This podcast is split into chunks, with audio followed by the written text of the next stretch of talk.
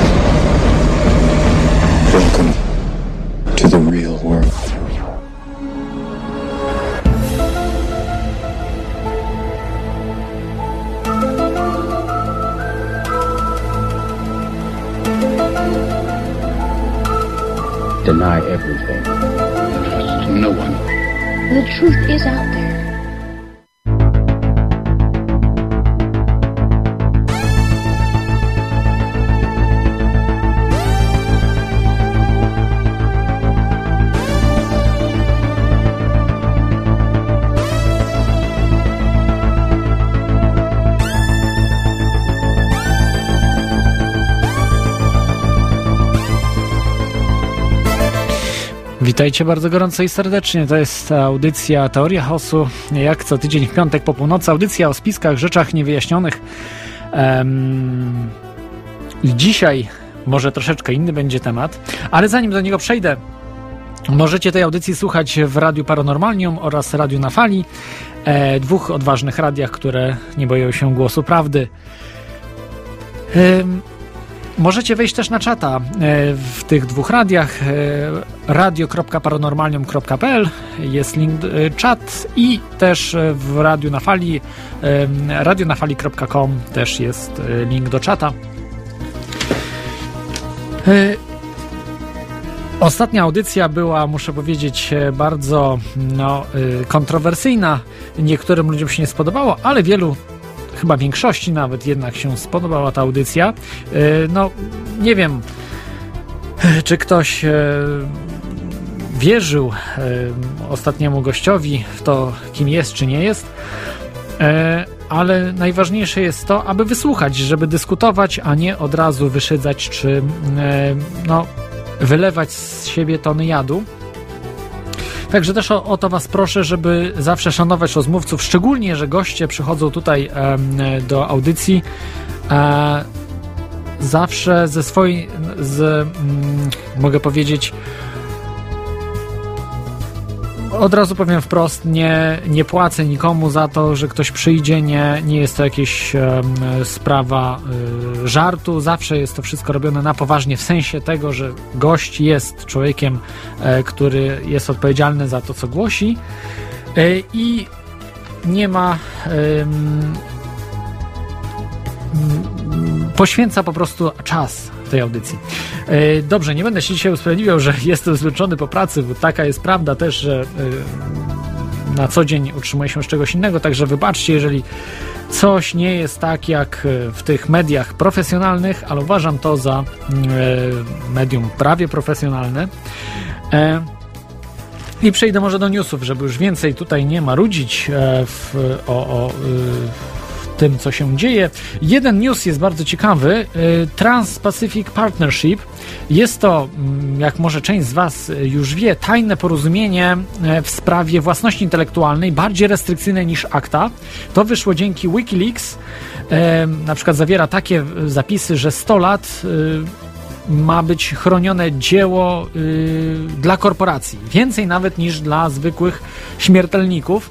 Podejrzewam, że będą chcieli to rozszerzyć na nieskończoność, że dla korporacji będzie nieskończony czas. Ale myślę, że jeżeli my nie będziemy chcieli, żeby do tego doszło, to tego nie będzie. Ale po prostu musimy aktywnie zaprotestować przeciwko y, temu, co się dzieje dookoła na świecie, bo y, jest coraz gorzej, jest coraz gorzej dookoła. Widać, gospodarka się wali. Dzisiaj też muszę zdradzić, że będzie już temat ekonomiczny.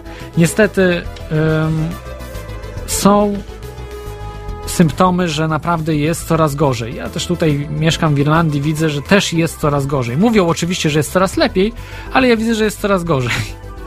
To, to po prostu jest takie mm, rozdźwięk tego, jest taka różnica tego, co widać, a to, co mówią nam w mediach, tych mainstreamowych. E, propaganda jest nie, niesamowita. A przejdę może już do dzisiejszej audycji. Dzisiejszą audycją są dobre waluty lokalne, a właściwie waluty lokalne. Dzisiaj mamy gościa. Y, jest z nami pan Dariusz Brzozowiec. E, jest on e, ekonomistą. E, wiem, że też aktywnie działał, jeśli chodzi o barter, ale najlepiej może sam o sobie opowie. Witam panie Dariuszu. Czy jest pan z nami? Tak, jestem. Dobry wieczór Państwu. Y, czy mógłby Pan. E, dzień dobry, dziękuję, że, że Pan przybył e, do, do tej audycji. Myślę, że ona jest bardzo ważna, y, pomimo że wielu ludziom wyda się taka mało mm, kosmiczna, jak, jak tutaj właśnie w teorii chaosu poruszamy e, tematy, ale myślę, że jest bardzo ważna. Czy mógłby Pan o sobie trochę powiedzieć i no tak w kilku zdaniach, może więcej niż kilku? No to w, kilku zdaniach to może zacznijmy od zdementowania wcześniejszego twierdzenia, iż jestem ekonomistą. Otóż ja nie jestem, drodzy Państwo, ekonomistą Aha, takim, takim, takim literalnym, takim wypuszczonym przez wyższą uczelnię. która posługuje się mainstreamowym programem nauczania, najczęściej chicagowskiej szkoły ekonomicznej. Absolutnie. Ja jestem z wykształcenia technikiem, leśnikiem, który kilkanaście lat temu mm, e, przysiadł dość mocno do tematu mm, e, związanego z ekonomią. Te podstawy gdzieś tam jeszcze w szkole były. A dokładniej zacząłem się skupiać na kwestii pieniądza, e, czym pieniądz jest, czym powinien być, jak to wyglądało i wtedy ku memu zdziwieniu odkryłem rzeczy, których, których tak naprawdę się wystraszyłem wtedy, kiedy je odkryłem i, i, miałem taki wewnętrzny dialog, czy rzucić to w cholerę i udawać, że nic się nie stało, czy pozostać i drążyć dalej i badać dalej i zastanawiać się i próbować coś z tym zrobić. I tak się stało e, już lat temu, bardzo dawno, że przysiadłem do tematu i chcąc, nie chcąc, od ekonomii i pieniądza doszliśmy kiedyś e, i ja, i moi koledzy w, moich, w naszych rozważaniach jednak do lokalnych walut, bezodsetkowych pieniędzy, społecznych pieniędzy. Mhm. Ja tak w ramach sprostowania bym dodał, że jest pan e, ekonomistą praktykiem. Tutaj w Irlandii jest tak, e, że można zostać inżynierem bez kończenia studiów. To znaczy ktoś, jeżeli wykonuje zawód, e, na przykład inżyniera, nie wiem, hydraulika, mechanika i tak dalej, tak może zostać inżynierem bez kończenia mm, uczelni. W Polsce wiem, że chyba to jest chyba niemożliwe, ale po prostu w takim trybie zachodnim, powiedzmy, jest pan praktykiem, prawda? Ekonomistą. Tak można by było określić. Tak, tak, tak. Mam wspaniałych nauczycieli, zresztą większość z moich nauczycieli okazuje się jest z Polski. To absolutnie nie są te osoby, które e, e, e, nasi słuchacze mogliby znaleźć w mainstreamowych mediach. Absolutnie to są, to są ci ekonomiści, których się nazywa tak żartobliwie nieuczesani E, albo nazywa się ich alternatywni, albo się ich nazywa podziemną ekonomią, prawda, która gdzieś tam powoli e, stara się wyjść na światło dzienne i powiedzieć, że jest fatalnie, więc nie mówcie nam, że jest tak dobrze. Mhm. E, zanim zadam panu pierwsze pytanie, chciałbym jeszcze przypomnieć słuchaczom, że możecie dzwonić. Czas, czasem zapominam o ważnej rzeczy. Jest Skype, radionafali.com. Możecie dzwonić i zadawać pytania na żywo. Także możecie, jak mówiłem, zalogować się na czacie i na czacie też będę wychwytywał różne ciekawsze pytania. A moje pierwsze pytanie jest takie o właśnie tą lokalną walutę, o której pan wspomniał. Czym jest ta lokalna waluta? Bo zwykłą walutę każdy z nas zna, czy, czy euro tutaj na, w Europie Zachodniej, czy y, złoty y, w Polsce, czy dolar w Stanach Zjednoczonych. No każdy trzymał w ręku tą walutę, no wie, że te pieniądze istnieją fizycznie, prawda, i, i, i są. A lokalne waluty to jest raczej taki termin dosyć um, egzotyczny dla przeciętnego człowieka jest egzotyczny i wprowadza niektórych w pewne zakłopotanie i zamieszanie, dlatego że e, chociażby w Polsce e, na dzień dzisiejszy e, spora część społeczeństwa e, uważa, że lokalną walutą jest polski złoty.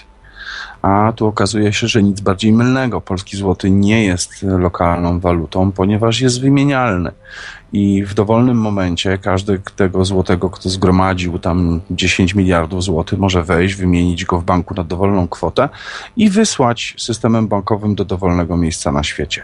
Więc nie mamy tu już do czynienia z lokalną walutą w przypadku e, złotego, chociaż niektórym mogłoby się wydawać, że taką lokalną walutą jest.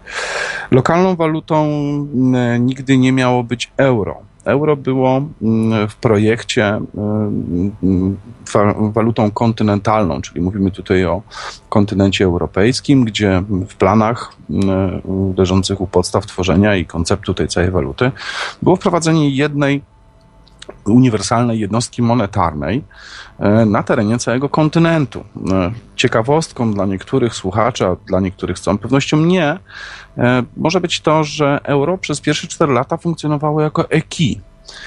Key było czysto wirtualnym zapisem na kontach rozliczeniowych banków, które brały wtedy udział w systemie rozliczeniowym EKI. Dopiero po czterech latach przesz, prze, przeszliśmy, system bankowy przetransformował EKI w walutę fizyczną, czyli już fizycznie wydawaną w formie e, banknotów i monet, jaką było euro.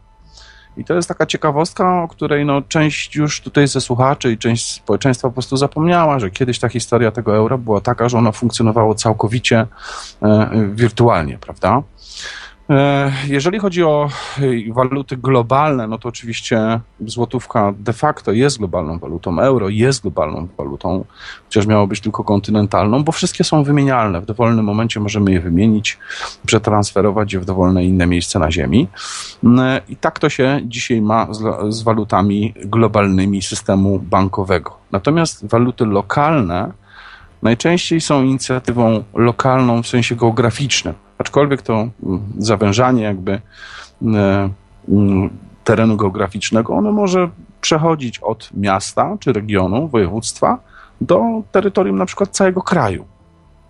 I tak mamy takie lokalne waluty e, komplementarnie, czyli równolegle działające do e, walut narodowych, czy, czy, czy tych kontynentalnych, czy globalnych, jakim jest euro, czy dolar, w zasadzie we wszystkich miejscach na Ziemi. Na dzień dzisiejszy na świecie działa 5 tysięcy lokalnych systemów walutowych, które są społecznymi inicjatywami najczęściej, wspólnotowymi y, inicjatywami, gdzie ludzie odczuwając brak pieniądza państwowego, tego, tego oficjalnego, zaczynają kreować substytut środka transakcyjnego, który wy, wystarcza im, by dokonać wielu transakcji między sobą. I, I to jest coś fantastycznego, bo jak ktoś kiedyś zauważył, kryzysy dzielą się na dwa główne typy. Jeden z kryzysów to kryzys realny, tam gdzie wszystko wkoło nas jest zniszczone. Drugi kryzys to kryzys finansowy, gdzie nic nie zostało zniszczone, po prostu brakuje pieniędzy. Jeśli I możemy, jest historia. Jeśli możemy się zatrzymać, bo to jest bardzo istotne, y, co się pomija kompletnie w mediach y, mainstreamowych, kompletnie, w stu procentach, nie zwraca się uwagi na to, że tak naprawdę nie mamy żadnego kryzysu. Krowy dają mleko, y, nie ma żadnych jakichś większych kataklizmów w Europie, nie ma jakichś, nie wiem, chorób, epidemii itd., tak itd. Tak I pomimo to, po prostu gospodarka idzie kompletnie w dół. Cały czas dołuje, jest, y, no, jest po prostu bardzo źle. I o tym się nie mówi, że to jest, musi być przyczyna tego. I nie przyczyna wynikająca, prawda, z plam na słońcu, ale jakichś y, przyczyn ekonomicznych, o których się kompletnie nie mówi. Znaczy, znawcy tematu, którzy troszeczkę y, zagłębiali się w historię kryzysu tego najlepiej i najlepiej znanego i najlepiej opisanego historycznie, czyli kryzysu 1929 roku, dostrzegają całą masę zbieżności z kryzysem, który miał miejsce 80 lat temu i tym kryzysem, który dzisiaj się rozwija. Podkreślam słowo rozwija, bo to nie jest ani początek, już, już nie jest to początek tego kryzysu, ani tym bardziej nie jest to koniec kryzysu. Jesteśmy w trakcie rozwijającego się prawdopodobnie największego kryzysu finansowego, jaki miał miejsce miejsce na planecie Ziemi. I e, to, co dzisiaj się dzieje, jest bardzo zbieżne z tym scenariuszem, który miał miejsce w 1929 roku. Ja przypomnę tak pokrótce, szybciutko, że przed kryzysem 29 roku mieliśmy potężną podaż pieniądza, taniego pieniądza, pieniądza dla wszystkich i na wszystko. Było to oczywiście akcja permanentnego zadłużania społeczeństw, narodów, rządów, organizacji i każdego jednego po drodze, kto tylko mógł być zadłużony pod zastaw majątku realnego. Potem pewnego dnia e, cała akcja kredytowa została zatrzymana została wstrzymana. E, Koniec, nie ma więcej kredytów. Zaczęto te kredyty, e, te, które oczywiście można było mm, zawezwać do spłaty. To są takie specjalne kredyty udzielane graczom na giełdzie że one łatwo je dostać, ale muszą być natychmiast po prostu spłacane. E, zaczęto wzywać tych wszystkich graczy giełdowych do spłaty. To natychmiast pociągnęło ze sobą naturalne konsekwencje spadku cen wszystkich akcji na giełdach światowych i zawalania się systemu e, finansowego. E, Następnym krokiem takiego kryzysu jest oczywiście no, y, potężna e, fala bankrutujących firm, przedsiębiorstw, rosnące bezrobocie, ale warto zauważyć, i to zauważają ci nieuczesani ekonomiści, że jest to taki moment, w którym majątek realny zmienia właściciela. On jest, on nie został zniszczony żadną bombą, żadnym tajfunem. On po prostu zmienia właściciela. Zmienia właściciela często za ułamkowe wartości mm, e, swoje realne, prawda? Bo jest kryzys, bo trzeba oddawać e, kredyt, bo tu komuś za długi coś zabierają i się natychmiast e, zabiera komuś jakąś, jakąś wyprodukowaną rzecz, jakieś realne dobro, jakąś fabrykę, jakąś nieruchomość, jakiś dom. A następnie ostatnią fazą takiego kryzysu oczywiście jest e, inflacja, która musi zniszczyć resztki mm, bogactwa, które drzemie w środkach pieniężnych, finansowych na kontach, tych, które jest gdzieś tam jakimś cudem zachowali, po to, żeby wprowadzać nowy porządek ekonomiczny, zaczynając od nowego pieniądza, ale już po przejęciu e, potężnej części e, majątku realnego. E, Mamy pierwszego słuchacza, jest z nami NTNS. Witaj NTNS, masz pytanie? Może jakieś? Witam, witam, pozdrawiam. E, Ja mam pytanie do słuchacza, no, do słuchacza. Pozdrawiam panie Darku, ja się przysłuchuję od wielu, wielu miesięcy temu, co pan mówi w, w niezależnej telewizji i tak dalej, w tych mediach, które są dostępne. I e, ja tu się bardzo interesuję tymi lokalnymi walutami brytyjskimi, czyli Mhm. Brixton, Tak. Brixton Pound to jest moja taka lokalna waluta, którą rzut beretem tutaj. Ja zrobiłem kiedyś taki research mały i y, znalazłem faktycznie 100 y, takich, y, no powiedzmy, ośrodków, gdzie, gdzie ten pieniądz, y, ten lokalny tam sobie krąży. Mhm. E, I mniej więcej wiem, jak to wygląda, ale chciałem zapytać, bo, bo na przykład nie mam dostępu do, do Bristol Poundu, gdzie, gdzie tam już jakby powie, powiedzmy no, osoby, które dowodzą tym, tak brzydko mówiąc, tym miastem, e, stworzyły, no zresztą y, Major of, of Bristol stwierdził, że, że on, że tak powiem, będzie odbierać nawet y, no, wypłatę w, w tym no, w tym pieniądzu. E, Czy tak, taką informację dla słuchaczy, jak faktycznie to się odbywa i jak to w tej chwili jest, bo wiem, że macie kontakty tam. E, dosłownie dwa tygodnie temu uczestniczyłem w spotkaniu, gdzie byli przedstawiciele Bristol Pound. Faktycznie inicjatywa dosłownie we wrześniu obchodziła swój pierwszy rok e, funkcjonowania. Jest zaskakujące nawet dla ludzi siedzących w temacie, dość dynamiczne, dobre, szybkie tempo wzrostu m, e, tejże inicjatywy na terenie miasta Bristol. Ale mamy tutaj parę powodów, dla których tak się dzieje. Pierwszym, głównym, e, jednym z nich jest między innymi to, o czym pan przed chwilą wspomniał, czyli uczestnictwo osoby publicznej, czyli pana burmistrza Fergusona w całym projekcie, który oficjalnie go popiera, który oficjalnie mówi, że to ma sens, żeby pieniądze były lokalne, który oficjalnie podpisuje się pod słowami, które można znaleźć na stronie projektu bristolpound.org, które mówią, że z każdego funta zostawionego w hipermarkecie tylko 10 do 12 pensów zostaje w lokalnej ekonomii, a reszta z niej wypływa. I to jest bardzo, bardzo niekorzystne zjawisko ekonomiczne, kiedy mamy odpływ kapitału, bo jeżeli mamy odpływ ciągły kapitału, a tego typu instytucje, jak właśnie ponadnarodowe koncerny handlujące gdzieś tam po wszystkich państwach i miastach Europy, są tego bezpośrednią przyczyną, to one powodują, że ten odpływ kapitału jest potężny, ciągły. Jeżeli jest odpływ ciągły i potężny, no to powoduje, że po prostu brak jest siły nabywczej, brak jest pieniądza w społeczeństwie. W związku z powyższym to pieniądze staje, to społeczeństwo staje w kolejce po następny kredyt. Kredyt to zobowiązanie powyższone, powiększone o odsetki.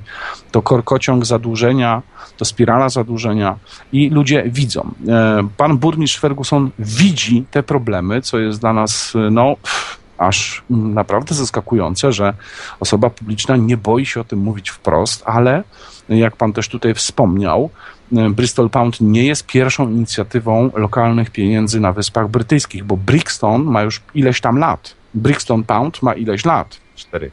Cztery. E, Następny z powodów, dla których e, mm, projekt Bristolu e, bardzo dynamicznie się rozwija, drodzy Państwo, to jest tymczasowa wymienialność funtów bristolskich na funty angielskie. To znaczy, że jeżeli zarobisz e, funta bristolskiego, który jest ustawiony rozliczeniowo jako 1 do 1, czyli jego wartość jest dokładnie taka sama jak wartość funta bryty- brytyjskiego, to przedstawiciele, którzy są przy projekcie e, Credit Union w Bristolu, to jest taki odpowiednik polskich skoków, oni wymienią ci dzisiaj tego bristolskiego funta za jakąś tam niewielką opłatą, tak jak w kantorze, prawda, na funta brytyjskiego, z którym możesz zrobić co chcesz.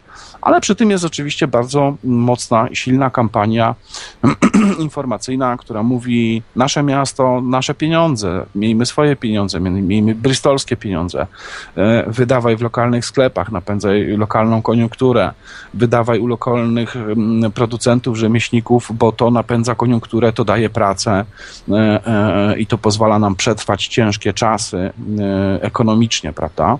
Więc to jest parę takich składowych, które w Bristolu mają miejsce w jednym czasie i efekt jest naprawdę powiem szczerze, no, piorunujący. Ja przez kilkanaście lat swojej pracy przy takich systemach nie widziałem tak wiele systemów, które w ciągu jednego roku zgromadziłyby ponad 650 y, przedstawicieli biznesu różnego z Bristolu i chyba prawie 2000 osób prywatnych, które używają dzisiaj tego rodzaju lokalnej waluty w Bristolu.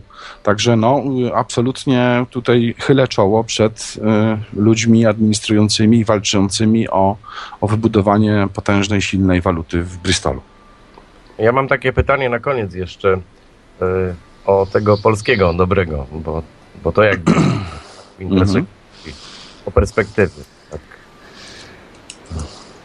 E, Jest ok, no oczywiście nie jest tajemnicą, bo oficjalnie mówimy o tym na stronie internetowej, że powstał e, prawie 5 miesięcy temu projekt polskiej waluty lokalnej. E, Zresztą założono nawet stronę na Facebooku, gdzie w ramach konkursu wyłoniono nazwę i ona faktycznie ma być e, nazwą dobry, czyli ten polski pieniądz alternatywny, lokalny, to będzie pieniądz dobry. E, I projekt dzisiaj jest no, w przededniu uruchomienia. E, Przesunął się termin uruchomienia z września na początek grudnia z czysto technicznych względów. Te techniczne względy to są względy, które wynikły nam w, e, w, jako, jako konsekwencje podpisywanych umów o współpracy, na przykład z terminalami, z operatorami terminali, którzy dzisiaj procedują transakcje dla Wizy, dla Mastercarda. No, a bardzo chcieliśmy doprowadzić do tego, żeby e, karta połączona z kontem rozliczeniowym dobrego również była widzialna w tych e, terminalach, w których jest widziana każda inna karta. Nie zmuszając tym samym e, jakby użytkowników biznesowych do zakupu nowego terminala. To byłoby troszeczkę za dużo. I na dzień dzisiejszy no, jesteśmy, no, tygodnie nas dzielą od włączenia polskiego projektu, który jest przewidziany w czasie no, jako długotrwalowy projekt. Zaczynamy w Kielcach, zaczynamy w mieście Kielce i plany są takie, żeby prawdziwy rozruch robić wiosną, czyli to, co zaczynamy w grudniu, to to są ciągle takie jeszcze rozruchowe, rozruchowe mm, elementy, ale już coś będzie można e, pokazać i pochwalić się, a wiosną jakby pełną parą chcemy sobie iść e, w kraj, że się tak wyrażę.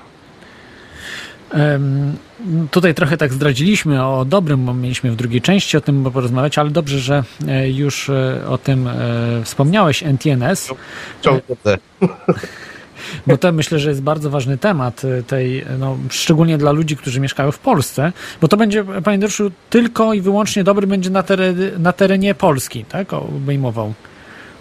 Tak. Nie, nie ma aspiracji absolutnie, żeby tworzyć swego rodzaju środek transakcyjny, który miałby wyjść poza granice Polski. Tym bardziej, że mocno liczymy na to, iż Polska nie przystąpi do Unii Monetarnej, która zmusiłaby nas do tego, aby wprowadzić w Polsce jako walutę państwową obiegową euro.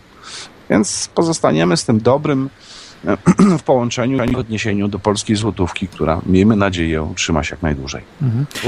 Ja jeszcze ostatnie pytanie, bo em, tak wyniknęło właśnie, no tak troszeczkę Klot cię tam wyprzedziłem e, e, odnośnie gry Kryzys, bo chciałbym w nią zagrać, e, bo grałem w tego, w tego poprzednika, a wiem, że Kryzys będzie lepszą grą, kiedy pojawi się via, via internet, bo no niestety my w Anglii na razie nie możemy kupić tej, tej gry jak w sklepie gdzieś tam W sklepie nie kupicie jej w Anglii, dlatego że dystrybucja gry nie była przewidziana, e, o ile mi dobrze wiadomo, poza granice Polski, a gra w internecie jest dostępna już dzisiaj. Wystarczy e, wbić w okno przeglądarki pisane łącznie gra w kryzys.pl.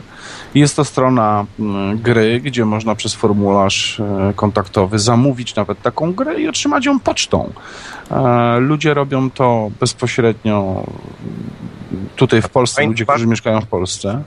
Także myślę, że i nie będzie problemu, żeby ją dostarczyć gdzieś na Wyspy Brytyjskie. Absolutnie nie będzie kłopotu. To jest, to jest, to jest, to jest naprawdę ważna informacja. Już nawet znajomi mi się wypytują, jak to ściągnąć tutaj. Kiełbasa, co prawda, polska to już jest od dawna, natomiast gra w kryzys jeszcze nie, także. Ja myślę, że to bardzo, bardzo ważne jest, bo jednak e, tak trochę może nieładnie mówiąc, ale jednak więcej pieniędzy przeciętnie mają ludzie, emigranci, którzy zarabiają tutaj za granicą na zachodzie niż e, rodacy w Polsce. I pomimo ilościowo, no, oczywiście mniej liczbowo jest, jest e, emigrantów niż, niż mieszkańców w Polsce, ale, ale myślę, że bardziej byliby chętni na, na kupno. Ja też widzę tutaj po, po y, tutaj mojej audycji, że y, jeśli chodzi o sponsorów audycji, to jednak przeważają osoby mm, z krajów właśnie no, Europy Zachodniej, ale nie ma się czemu dziwić, bo y, no po prostu wiadomo jak jest, są dużo niższe zarobki, y, koszty są bardzo zbliżone, rosną w Polsce astronomicznie i, i no, no nie, jest, nie jest łatwo po prostu. Z roku na rok myślę, że jest ciężej nawet y, w Polsce. To ja się tylko na koniec pochwalę. Ja mam od dawna link do, do dobrego i do gry w kryzys, prawda? U siebie na już, już y, powiem, robimy reklamę. My jako Polacy. No cóż. Wspierajmy po prostu. Super. Y, Dzięki, dzięki Ci za te pytania, NTNS. Pozdrawiam, hej. E, Dzięki, także to tylko jeszcze tutaj bym, e, jakby pan, e, panie Dariuszu, mógł powiedzieć o tej grze Kryzys troszeczkę, bo już została wywołana jeszcze raz właśnie przez internet. Gra w kryzys powstała z inspiracji Fundacji Jesteśmy Zmianą oraz mojego doradztwa, doradztwa pracy intensywnej pana Andrzeja Bazgiera. Jako swego rodzaju riposta na amerykańską grę Monopoly, gdzie e, wszyscy zgodnie zauważyliśmy, że to Monopoly to tak nijak się ma do rzeczywistości, prawda? No bo jest to takie troszeczkę e, wykoloryzowane, wyróżowione e, mniemanie, że jak tylko tam będziesz grał, hotele kupował i tam ktoś u ciebie będzie, to będzie wszystko takie różowe, będzie fajnie i będziesz tam e, wszystko miał i zarabiał i zarabiał. No to się w ogóle nie ma mm, jakoś rzecz- do rzeczywistości w koło w ogóle. I o ile gra w kryzys e, w pierwszej części, bo mamy tam w grze kryzys dwie części, to jest dość istotne. W pierwszej części troszeczkę przypomina Monopol, no to na pewno go nie przypomina w momencie, w którym okazuje się, że za przejście startu trzeba płacić podatki do rządu, trzeba płacić odsetki do banku, że są jakieś e, te karty losowe, które, e, no owszem, możesz wyciągnąć, że wygrałeś taniec z gwiazdami wygrałeś w związku z powyższym 100, ale możesz wyciągnąć też kartę, że rząd ci zafundował właśnie wymianę kas fiskalnych, w związku z powyższym musisz wyrzucić 500 czy 600 na nowe kasy fiskalne. I jest tutaj kupa śmiechu i kupa e, takiego prześmiewczego e, spojrzenia na otaczającą nas e, ekonomię, w której wszyscy funkcjonujemy. To jest w pierwszej mm, części gry kryzys. I, i, i utarło się już podczas niektórych rozgrywek e, e, e, swego rodzaju powiedzonko spróbuj przetrwać kryzys, prawda? No weź no przetrwaj ten kryzys. Natomiast druga część gry to jest specyficzny hołd oddany teorii monetarnej niejakiego Douglasa, teorii kredytu społecznego Douglasa, To jest jedna z bardziej kontrowersyjnych e, teorii ekonomicznych, która w ogóle gdzieś została zapisana i nie została zniszczona wiedza na temat e, tej teorii. Teorii ekonomicznej, która mówi, że pieniądz nie powinien być odsetkowy, teorii, która mówi o tym, że, że pieniądz jako swego rodzaju informacja społeczna powinien być roztropniej zarządzany przez społeczeństwa, bo ten sposób, w który dzisiaj mamy, z którym mamy dzisiaj do czynienia, on doprowadzi do ruiny całą cywilizację. Więc e, w doktrynie kredytu społecznego, którą ja studiuję już też od kilkunastu lat, jest między innymi kwestia dywidendy społecznej, czyli takiego mm, wynagrodzenia za to, że żyjesz, e, masz 18 lat, mieszkasz w danym kraju, to należy ci się jakieś tam minimum e, socjalne. A jeżeli chcesz więcej, to owszem, pracuj, otwieraj firmy, spełniaj swoje aspiracje, podążaj ze swoimi marzeniami.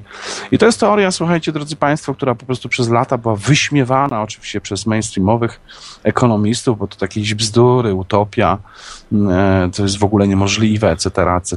A tu się okazuje, że z końcem tego miesiąca, słuchajcie, tego miesiąca listopada w Szwajcarii E, Szwajcarzy wprowadzili, przeprowadzą referendum dotyczące gwarantowanego dochodu podstawowego. To jest dokładnie to. To jest dokładnie to, co opisuje teoria e, kredytu społecznego Douglasa, gdzie w ramach tego mówi się o kwocie 2,5 tysiąca franków e, szwajcarskich, które ma dostać każdy Szwajcar mieszkający na terenie Szwajcarii od 18 roku życia do, aż do śmierci. Kwoty nie są dziedziczone, etc., etc., mhm. żeby sobie spokojnie żył.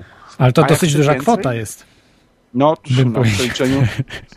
Nawet no, tutaj ale... na warunki irlandzkie to nie, nie jest mało, bo to jest jakieś 7,5 e, tysiąca złotych około. Tak, prawda? tak, tak. Jakoś to tak. jest e, mniej więcej taka kwota, i, ale weźmy też pod uwagę no, jednak różnicę w cenach e, dóbr podstawowych w Szwajcarii jest troszeczkę drożej. To nie jest tak, że, że to fajnie by było dostawać szwajcarskie pieniądze w Polsce i tu je wydawać, ale no, tam trzeba liczyć mhm. czasie z tym, że jednak też koszty życia są inne ale na, z całą pewnością jest to taka kwota, która pozwoli każdemu dorosłemu Szwajcarowi mm, spokojnie funkcjonować. On z tymi pieniędzmi może wynająć wcale może niekoniecznie jakieś ekskluzywne mieszkanie, ale jakąś skromną tam kawalerkę, pokój, zakupić jedzenie, mieć e, pieniądze na takie podstawowe rzeczy typu tam komunikacja miejska, może mu nawet coś zostanie na jakieś niewielkie przyjemności i ten człowiek nie bieduje. Ten, w, w umyśle tego człowieka się nie rodzą głupie pomysły, żeby tego okraść, a tamtego oszukać.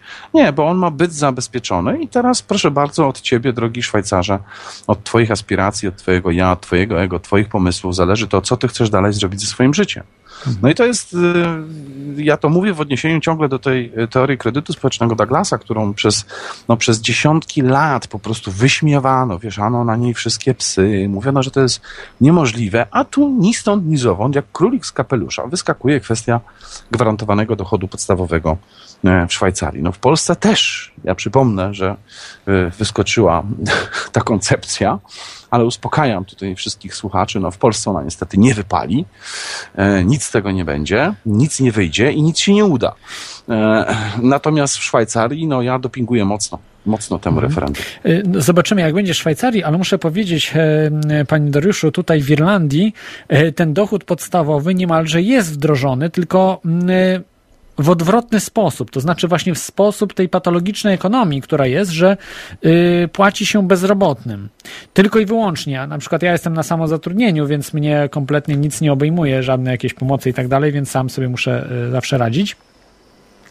Y, I wynosi to około 800 euro plus dodatki jeszcze tam mieszkaniowe, czyli powiedzmy no do, z różnymi jeszcze dodatkami myślę, że do 1000 euro można y, dobić, jeśli chodzi właśnie dla y, bezrobotnych, ten, ten social welfare tak zwany. E, i social benefit, unemployment benefit, tak to się dokładnie nazywa.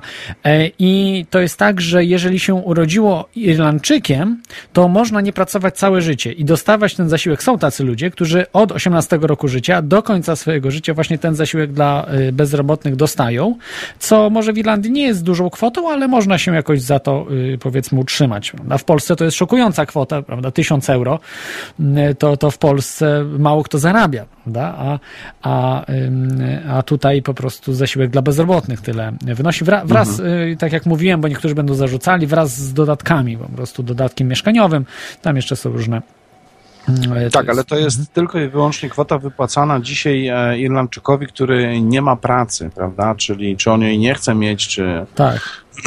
tak, a inni ludzie niestety nie, którzy pracują, którzy nawet zarabiają te tysiąc złotych na miesiąc, to, ty, ty, przepraszam, tysiąc euro miesięcznie, którzy zarabiają, to, to nie dostają żadnych benefitów, prawda? To jest, No to tu jest zdecydowana różnica Tak, między tak, systemem zapomogowym. Dużo bardziej który- sprawiedliwy który, jest e. Omawiamy, a tym Szwajcarskim. planowanym szwajcarskim Mhm. referendum, bo tutaj mówimy o kwocie 2,5 tysiąca franków szwajcarskich na każdego dorosłego Mhm. Szwajcara. Czy bez względu na to, czy on pracuje, czy on jest właścicielem wielkiej korporacji, czy jest, jest samozatrudnionym, nie, to nie ma znaczenia. To jest po prostu gwarantowany dochód podstawowy, który państwo dedykuje swoim własnym obywatelom po to, żeby mogli żyć. I teraz już reszta jest w ich rękach. Jeżeli chcą robić coś, co ma przysporzyć im więcej pieniędzy, czyli szukają jakiegoś biznesu, e, jakiejś pracy, proszę bardzo, jak najbardziej. Ale jeżeli nie chcą, to, to, to, to koniec. Zastrzeżenie jest takie, że ta kwota jest niedziedziczna, że to tam nie może po śmierci ojca przechodzić na syna, etc., etc. No, ale jest to, no, bądź co bądź, słuchajcie, no, dla mnie to jest przykład naprawdę sporego rozwoju cywilizacyjnego, bo zobaczcie na wszystkie narody w koło, które no w Polsce to już jest w ogóle historia, słuchajcie, bezrobotnym będziesz przez 6 miesięcy, a potem już nie jesteś bezrobotny, Potem to nawet nie wiadomo, kto ty jesteś w Polsce, bo tylko przez 6 miesięcy dostaniesz e, e, jakiś tam zasiłek, który nie pozwala ci, no w zasadzie na nic ci nie pozwala ten zasiłek, a po 6 miesiącach to już ty ani nie jesteś bezrobotnym, ani nie jesteś na zasiłku, ciebie po prostu nie ma. Ty się nie liczysz. W Polsce jest taki system, który jest e, nieludzki, bym powiedział, bo z jednej strony mamy absolutnie rozbudowany aparat państwa, tu tak w Irlandii się nazywa to red tape, i biurokracji jest znacznie, znacznie większa niż irlandzka, a socjal jest 10 razy mniejszy niż w Irlandii. Y, Pomimo, że pensje są w Irlandii 4-5 razy wyższe, to socjal w Irlandii jest 10 razy wyższy. I, I to jest po prostu w Polsce tylko chyba klasa polityczna korzysta z tego systemu i urzędnicy, a y, Polacy po prostu tylko pracują, oddając swoją krwawicę, bym tak powiedział, właśnie tym, tym pasożytom y, na, na tym organizmie. I państwo polskie uważam, że, że stacza się, że nie jest żadnym państwem socjalnym, czy, czy jak mówią, socjalistycznym, czy jak, jak, jak, jakbyśmy to nazwali. Jest to po prostu jakiś biurokratyczny moloch, y, który, który przeżera wszystkie owoce y, pracy. I muszę panu powiedzieć, że ja już 10 lat temu byłem zwolennikiem y, dochodu podstawowego. Co prawda na, na, y, to różnie się nazywa, bo także to można interpretować jako podatek negatywny. Y, To też było postulowane przez Miltona Friedmana, jeśli dobrze pamiętam, czyli takiego tego neo- neoliberała, można Mhm. tak go określić. Tak, Z tym, że y, ja bym to popierał, ale jednak ukracając aparat państwa, bo przecież nie będą potrzebne urzędy dla bezrobotnych, urzędy takie, owakie, y, y, urząd pomocy społecznej, które przeżerają olbrzymie środki budżetowe, nawet większe często, te środki przeżerają niż y, o, o, jest pomoc przewidziana dla danych ludzi, prawda? w takich tych MOPS-ach tak zwanych, miejskich ośrodkach Tak. pomocy społecznej, co po prostu dzięki temu stanie się to olbrzymią oszczędności olbrzymie będziemy dzięki temu mieli, jeżeli te wszystkie urzędy po prostu y, wyrzucimy, które nie będą potrzebne, bo jeżeli ludzie dostają pieniądze, y, to po prostu sami powinni sobie jakoś tam poradzić, zagospodarować te pieniądze, y, a nie, nie, nie przez te urzędy. Więc to, to bym był wtedy zwolennikiem. Y, No, te- ale to chyba tutaj się niestety rozjeżdżają oczekiwania prowadzącego dzisiejszą audycję, a rzeczywistością w Polsce, bo ja dosłownie wczoraj słyszałem, że, że ZUS e, planuje zwiększenie zatrudnienia o kolejny tysiąc urzędników w przyszłym roku, więc, więc, więc e, my sobie, a państwo sobie, co świadczy o tym, jak wielki jest rozdźwięk, ale w tym samym czasie w niektóre portale w Polsce publikują raporty dotyczące sytuacji ZUS-u. Ja taki raport dosłownie chyba dzisiaj nawet przeglądałem, Związku Pracodawców Prywatnych. Na ich stronie się pojawił taki raport, słuchajcie, dotyczący właśnie kwestii emerytur w najbliższych latach. No po prostu tych emerytur to nie będzie z czego wypłacić. No i teraz wszyscy się tu zastanawiamy, co oni wtedy zrobią. Czy oni tym emerytom będą odrywali kawałek tego marmuru z tych pałaców ZUS-owskich i dawali mu jako, jako miesięczną emeryturę, czy, czy co zrobią? Czy też, czy też wróci do łask, słuchajcie, znane osobom no, nie młodym, tylko już troszeczkę powiedzmy zaawansowanym wieku, takie stare, słuchajcie, komunistyczne, jeszcze sprzed 89 rokiem, znane powiedzenie, modyfikowane, które brzmi dzisiaj tak, obywatelu, poprzyj naród czynem i umieraj przed terminem. Więc e, to, to było takie hasło za, e, za komuny w Polsce, a tutaj po 24 latach okazuje się, że no wraca, wraca z powrotem, no bo, no bo nikt nie jest w stanie narysować jakiegoś realnego e, sposobu zaspokojenia roszczeń, roszczeń, podkreślam, roszczeń bieżących i przyszłych emerytów. Mhm. Y i tutaj mam jeszcze pytanie, bo tak troszeczkę mm, rozbiegłem się e, myślami z tym w temacie tutaj mm, waluty lokalnej, że jak, jakie połączenie byłoby tej waluty lokalnej i mm, tego, jakbym to określił, właśnie dochodu podstawowego, o którym Pan wspominał? Są Bo na pewno modele. jest, prawda, połączone to w jakiś sposób. E, nie jest to tak oczywiste, jak tutaj mogłoby się wydawać. Waluty lokalne skupiają się przede wszystkim na załatwieniu jakby tej najbardziej bieżącej pilącej potrzeby społecznej, e, która objawia się w bardzo prosty sposób. Wszystko mamy, tylko nie mamy sobie czym płacić, prawda? Rolnicy mają wyprodukowane płody rolne, sklepy mają towar na półkach, szewc ma buty, e, czy sklep z butami ma buty, prawda? Mechanik naprawiłby chętnie trochę więcej samochodów, ale nie ma tych zdarzeń gospodarczych, bo wszystkie są blokowane przez niedostatecznie dużą ilość środka transakcyjnego na rynku. E, czyli brak pieniędzy, prawda? No i nie wiem, na ile słuchacze tu się orientują, jak wygląda sytuacja e, czegoś takiego, co nazywamy money supply, czyli akcja kredytowa w Polsce. No w tej chwili w Polsce jest bardzo ciężko uzyskać kredyt na cokolwiek, prawda? E, skończyło się Eldorado kredytów hipotecznych przed 2008 rokiem, które trwało przez parę lat. Dzisiaj dostanie kredytu to nie, to jest praktycznie niemożliwe. No może tam jakieś chwilówki, które są niezwykle drogimi kredytami i to o bardzo I to lichwiarskie, prawda, bardzo często. Tak, tak, bardzo. Tak. To są prywatne instytucje, często niebankowe nawet, które udzielają tego typu pożyczek.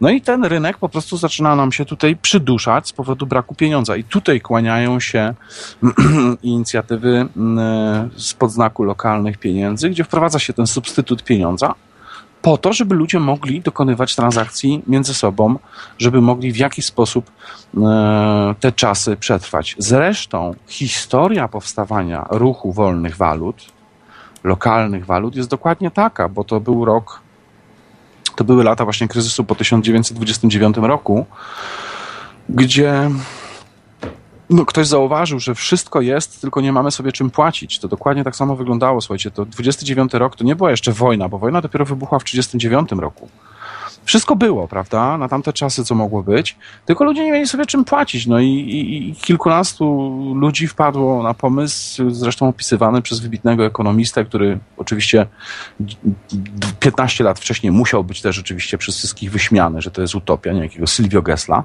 który w swojej publikacji Naturalny Porządek Ekonomiczny sugerował tego typu nieoprocentowane lokalne środki transakcyjne społeczne, które umożliwiałyby funkcjonowanie. I właśnie wtedy zaczęła się akcja lawinowo narastająca, słuchajcie, pomysłu lokalnych walut. Oficjalnie uznajemy za, za, za Mekkę tych lokalnych walut takie małe miasteczko Wörgl w Austrii, gdzie burmistrz tego miasta, niejaki Unter Guggenberger, po prostu wprowadził tą walutę, ratując swoje miasto, bo tam wszystko stało, kopalnia stała towary w sklepach gniły, no bo nie miał ich to kupić, a, a ludzie byli głodni, zaczynały się jakieś drobne kradzieże. To było takie nieduże miasteczko, tam mhm. parę tysięcy ludzi. I burmistrz po prostu inspirowany teoriami Gessla wprowadził tą lokalną walutę. Słuchajcie, w ciągu, w ciągu sześciu miesięcy on zlikwidował bezrobocie w tym, w tym mieście do zera. E, To był taki szok, e, to był 1932 rok, e, wszędzie bezrobocie, wszędzie problemy, zero pieniędzy, ekonomia się europejska cała zawaliła, a WERG wybudowali most, wybudowali, wyremontowali szkołę, wybudowali skocznię narciarską, słuchajcie, to nie jest towar pierwszej potrzeby, no, no na pewno nie taki jak most czy szkoła, prawda? No i, i, i to był taki szok ekonomiczny, i że wszyscy są zatrudnieni w tym mieście. Jak to jest możliwe? Tam, było, tam były wycieczki przyjeżdżały z całego świata, słuchajcie, patrzyli. W zasadzie projekt lokalnych walut był przygotowany w 173 miastach do odpalenia, kiedy to w 1933 roku naziści, którzy doszli właśnie do władzy, słuchajcie, na wniosek i inspirowani lokalnym bankiem austriackim, no, doprowadzili do zamknięcia y, wszystkich tego typu inicjatyw i na terenie Austrii, i, i to samo było w Niemczech, i to samo było, no, próbowano robić na terenie Szwajcarii. Zamykano wszystkie te inicjatywy. Koniec, nie wolno. I w WERG zamknięto tą inicjatywę, dosłownie w trzy miesiące powróciło bezrobocie i, i, i, i Przestępczość, zgroza. prawda? Te, te wszystkie zjawiska, które dzisiaj e, widzimy naokoło, które się dzieją, prawda? To, to, mm, to rozbicie społeczeństwa, prawda? Że na, na klasy, na, na bogatych, y, biednych, którzy się odsep- odseparowują od siebie. E, no i klasę taką mm, średnią, która coraz, coraz się bardziej e, zmniejsza. E, No, myślę, że, że nie będzie dzisiaj tak łatwo z tymi walutami, bo nazistów nie ma e, w tym momencie. Są oczywiście faszyści w Unii Europejskiej czy tam w Stanach Zjednoczonych. Jest ich dużo tych globalistów o takiej faszystowskiej proweniencji, ale jednak myślą, że społecze... y, świadomość społeczeństw, społeczna rośnie bardzo i nie będzie to takie proste, tak jak y, przed wojną, y, żeby zdemontować y, po prostu waluty, że to się jednak, jednak rozwinie. W tym roku dosłownie mieliśmy jakby potwierdzenie tych słów, jeśli można tutaj wtrącić, ponieważ jeden z naszych kolegów, ja jestem członkiem takiej grupy międzynarodowej, gdzie jest nas kilkaset osób promujących tego typu rozwiązania, mówiących, e, wdrażających, etc. E, W tym roku, słuchajcie, drodzy Państwo, y, w Kenii, w Kenii i Will Rudnick, człowiek przejęty losem em, tych najbiedniejszych warstw społecznych, po prostu wprowadził e, e, Bangla Pesa, czyli lokalną walutę e, w formie papierowej, tak, takich bonów, której to, e, e, którą to dystrybuowano i wdrażano w najbiedniejszych e, regionach e, miast, czyli w slumsach, tam gdzie ludzie po prostu naprawdę nie mieli co jeść.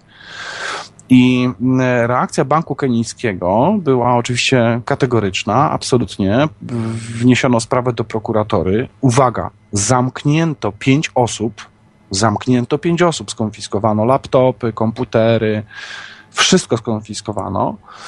No i siedziało te pięć osób, słuchajcie, prawie, no, prawie półtora miesiąca y, w areszcie. Mm, I gdyby nie e, reakcja jakby no, światowego ruchu wolnych walut. y, Między innymi taką, w czerwcu mieliśmy taką konferencję w Hadze y, w Holandii, gdzie się pod petycją podpisało 350 osób, słuchajcie, z czego 100 osób to byli profesorowie ekonomii. Podpisali się pod petycją uwolnienia y, y, y, aktywistów z Bangla Pesa, przedkładając równocześnie na przykład pełne regulacje amerykańskiego Urzędu Skarbowego dotyczące lokalnych walut, przedkładając oficjalne stanowisko Banku Anglii odnośnie lokalnych walut, gdzie wszystkie te stanowiska oficjalnie mówią, że to jest ok, że to nie jest emisja pieniądza państwowego, czego nie wolno robić, bo takie prawa ma tylko bank emitent, y, zawsze jeden w kraju. I wyobraźcie sobie, że dosłownie dwa tygodnie później uwolniono, uwolniono y, tych mm, młodych ludzi, tych aktywistów z Bangla Pesa. E, No, wszyscy trochę świętowaliśmy, cieszyliśmy się. Mm, e, mm, Czyli nawet, słuchajcie, w takich egzotycznych krajach jak Kenia, słuchajcie, można, można społeczną presję wywrzeć, e, która budzi się w ramach świadomości, w ramach komunikacji, w ramach internetu. I to jest fajne, to jest, to jest przykład na to właśnie, co prowadzący tutaj podkreślił. Tego myślę, że nie da się zatrzymać. Przepraszam cię, Tomaszu, że musiałeś czekać. Y, Jest z nami Tomek z Radio na Fali. A, witam serdecznie, witam panie Darku. Ja mam takie pytanie na temat, na temat w ogóle tej nowej waluty i z, e, Jaki jest e, takie bardzo pytanie na temat, jak bardzo ta, ta waluta jest tak naprawdę zabezpieczona? Bo wchodząc e, w bezpośredni deal z Visa i Mastercard, automatycznie, czy chcemy, czy nie, automatycznie wchodzimy w łapy Banku Światowego i to nie jest dowcip. Mhm. Jakby, to w sumie jest parę instytucji po drodze, które może inaczej się nazywają, ale każdy idiota wie, co to jest. Rzecz jest dosyć rzeczywista i banalna. I to jest pytanie, jakie jest twarde zabezpieczenie tej waluty, bo ile w klasycznym e, modelu, który wystąpił na samym zaraniu dziejów w Austrii, tym, e, tym zabezpieczeniem były po prostu kopalni, jakby do, po prostu e, mobilność tego społeczeństwa i ilość rzeczy, które mogli wyprodukować, na które, był, na które byli chętni i tak dalej. Jakby to tworzyło ich kapitał. Podobnie jak z, z przewożeniem kamieni na, na wyspach Polinezji na łódce. Po prostu kwestia potencjału, po prostu reprezentacja potencjału lokalnej społeczności. Co jest, e, co jest reprezentacją e, potencjału lokalnej społeczności przy tej walucie i w jaki sposób jest zabezpieczona, żeby na przykład e, po prostu Visa i Mastercard na przykład nie zrobiły takiego numeru pewnego dnia, jak zrobiłeś Juliana masaże, w ciągu dwóch godzin wszystkie konta zostały zamknięte. I nagle zaczęły się, po prostu wszystko zniknęło, także no tak. po prostu chodzi mi o to, jak bo do pewnego momentu jest to świetna zabawa środowiska akademickiego, e, które właściwie jedną nogą jest bardzo mocno w, w oficjalnych bankach, oficjalnych instytucjach i naprawdę po prostu jest, e, jest po prostu częścią tego e, diabelskiego systemu od początku do końca.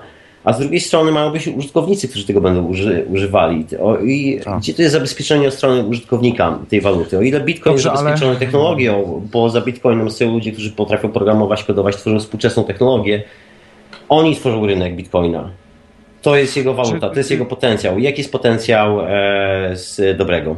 Może, może, może momencik, ja mam taką mhm. gorącą prośbę, jeżeli e, będzie taka potrzeba, ja to później wyjaśnię.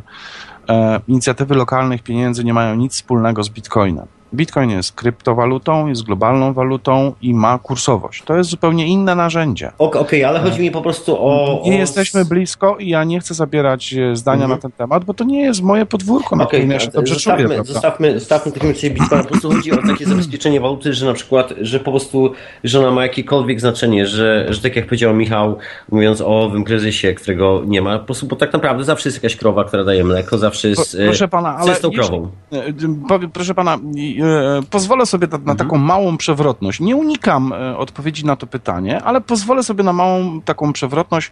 A proszę mi powiedzieć, jakie ma pan dzisiaj zabezpieczenie, mając w swoim portfelu, portfelu 1000 czy 2000 zł, albo na koncie 10 tysięcy? E, absolutnie, nie wierzę w żadne zabezpieczenie. To jest tylko kawałek papieru, na który wszyscy Proszę pana, e, wszyscy gramy w tą grę. To, to może, może powiedzmy to na głos, mhm. żeby też inni słuchacze zrozumieli. Proszę państwa, nie ma praktycznie żadnego zabezpieczenia. Fundusz gwarantowanych świadczeń tych, tych, tych, tych które zabezpieczają państwa depozyty w bankach na przykład, e, e, to jest raptem może 5% kwoty, która znajduje się na kontach. Czyli jeżeli jutro coś się stanie złego z Twoim bankiem, to tak naprawdę mówimy tutaj o potencjalnych 5%, które możesz odzyskać. I to nie są tylko moje słowa, bo to są słowa takich ekonomistów, na przykład jak Janusz Szewczak, który jest oficjalnym ekonomistą skoku w Polsce. No proszę poszukać jego wypowiedzi na YouTubie e, i znaleźć sobie właśnie między innymi dyskusję dotyczącą tego, co jest zagwarantowane w ramach istniejących pieniędzy. Mało tego, wartość tych naszych pieniędzy państwowych dzisiaj, my nad nią nie mamy żadnej absolutnie kontroli, bo nad Bankiem Narodowym Polskim Polskim mamy jeszcze Europejski Bank Centralny, nad Europejskim Bankiem Centralnym mamy Międzynarodowy Fundusz Walutowy, a nad Międzynarodowym Funduszem Walutowym mamy amerykański Fed, który jest w pełni prywatną instytucją e, i robiącą co chce i nie podlegającą absolutnie żadnej jurysdykcji. Absolutnie, absolutnie żadnym, nie ma możliwości, żeby ktokolwiek coś zrobił Fedowi, prawda? Więc jeżeli jutro Amerykanie zadecydują w Fedzie, czy dzisiaj w nocy, na przykład my sobie tu gadamy, że oni tam wydrukują na przykład 100 miliardów dolarów, które rano przyślą nam do Polski i wymienią je w Narodowym Banku Polskim, bo złotówka jest wymienialna, to mamy tu po prostu inflację, bo jest bardzo dużo pieniądza na rynku. Jeżeli on by wszedł na rynek równomiernie, to ceny wszystkich produktów natychmiast by podskoczyły. To są oczywiście takie teoretyczne wizje, aczkolwiek fakty dotyczące tych instytucji, które są nad naszym pieniądzem państwowym, są takie, mhm. jakie są. Wróćmy do pytania mhm. podstawowego. Co jest z tą krową? Co jest z tą krową, która daje to mleko, które później można. Y, bo zasoby, to, jest właściwie jedyne. Okay. Zasoby, mhm. zasoby realne produktów i usług dostępnych, dostępnych dzisiaj na rynku. To jest jedyne zabezpieczenie. Nie, nie robi się tam zabezpieczenia kruszcowego, czyli w złocie. Nie robi się depozytów. Ten, ten, przepraszam, ten austriacki projekt, kiedy ruszał w 1932 roku, on miał niewielkie zabezpieczenie w pieniądzu państwowym. Tam było 5 tysięcy szylingów zdeponowane przez burmistrza miasta w kasie miasta. Natomiast wszystkie inne projekty, które dzisiaj działają lokalnych pieniędzy, nie, one nie mają zabezpieczeń w formie, nie wiem, kurscowej, finansowej. Co nie przeszkadza, i tu polecam Pana uwadze, doprowadzić do sytuacji takiej, jaką na dzień dzisiejszy ma Szwajcaria. Otóż, drodzy Państwo, Szwajcaria na dzień dzisiejszy posiada trzy narodowe waluty, a Wy wiecie tylko o jednej. Oprócz franka szwajcarskiego istnieje w Szwajcarii lokalna waluta zwana wirowy frank szwajcarski oraz wirowe euro. I teraz jak to łatwo sprawdzić? Otóż wystarczy wejść na ISO 4217, które jest zestawieniem wszystkich funkcjonujących dzisiaj na świecie walut. I tam w pozycji Szwajcaria znajdziecie informacje na ten temat frank szwajcarski, ten wirowy, jest połączony z frankiem e, państwowym na bazie 1 do 1. Nie ma żadnego pokrycia w żadnym złocie, e, absolutnie. Jest tylko i wyłącznie jednostką rozliczeniową w transakcjach pomiędzy 80 tysiącami użytkowników e, tego systemu. Tak, tak wyglądają i tak działają lokalne waluty. Ten y, projekt w Bristol, o którym dzisiaj rozmawialiśmy, czy nawet w Brixton, prawda, one w fazie rozruchowej często mają, na przykład w Niemczech projekt RegioGel też był tak uruchamiany, znaczy, że mają na przykład... Brixton, bo to jakby jest dosyć blisko obok mnie, tu muszę po prostu dzielnica obok też. No to e, trzeba tam podjechać. Doskonale działa, ale to jest oparte na, na potencjał lokalnej społeczności, która jakby dosyć bardzo łatwo się wyróżnia z tłumu, ponieważ wszyscy pochodzą w większości z Karaibów, także każdy ma tak. swój karaibski akcent. To jest tak. coś, co, co jak na ironię, ten, ta zabawna rzecz, której my sobie czasami zdajemy sprawy, właśnie klei to całe society, bym powiedział, i jakby tworzy, że to jest właśnie society, które używa używa tej waluty, ale z... A wie pan, a my chcemy po prostu troszeczkę na pójść i chcemy pójść w polskie firmy, chcemy pójść w rodzinne firmy, ale czy to będzie chcemy tylko... pójść w lokalne społeczności, to jest po prostu ten model, jak pan widzi, że dla pewnych społeczności może być cokolwiek, co, co zostanie przez tą społeczność uznane jako lokalna waluta, może być tą lokalną walutą, e, to chcemy dokładnie to samo zrobić. No tak się zastanawiam po prostu na, na zasadzie balansu, ponieważ tu jest troszkę z jednej strony, bo tu jest też trochę turystycznie, jakby i ten dostęp Wizy i Mastercard, po prostu dużych banków do tej lokalnej waluty jest... A, stop, stop, stop, stop. Nie, nie. Tu może ja, ja muszę doprecyzować, jeśli pan pozwoli, dobrze? Mhm. Visa i Mastercard nie mają dostępu do żadnego ze znanych mi systemów lokalnych walut. Ani Bristol, ani Brixton, ani szwajcarski WIR, ani belgijski RES, ani niemiecki e, e, Regiogeld. Absolutnie. Ja mówię tylko i wyłącznie o procedowaniu, czyli pro, przeprowadzaniu mhm. transakcji. E, transakcji na tych samych urządzeniach, urządzeniach, na których e, chodzi tu o terminale POS, prawda? Aha, rozumiem, na, na których, na których procedowane są transakcje Wizy i Mastercarda.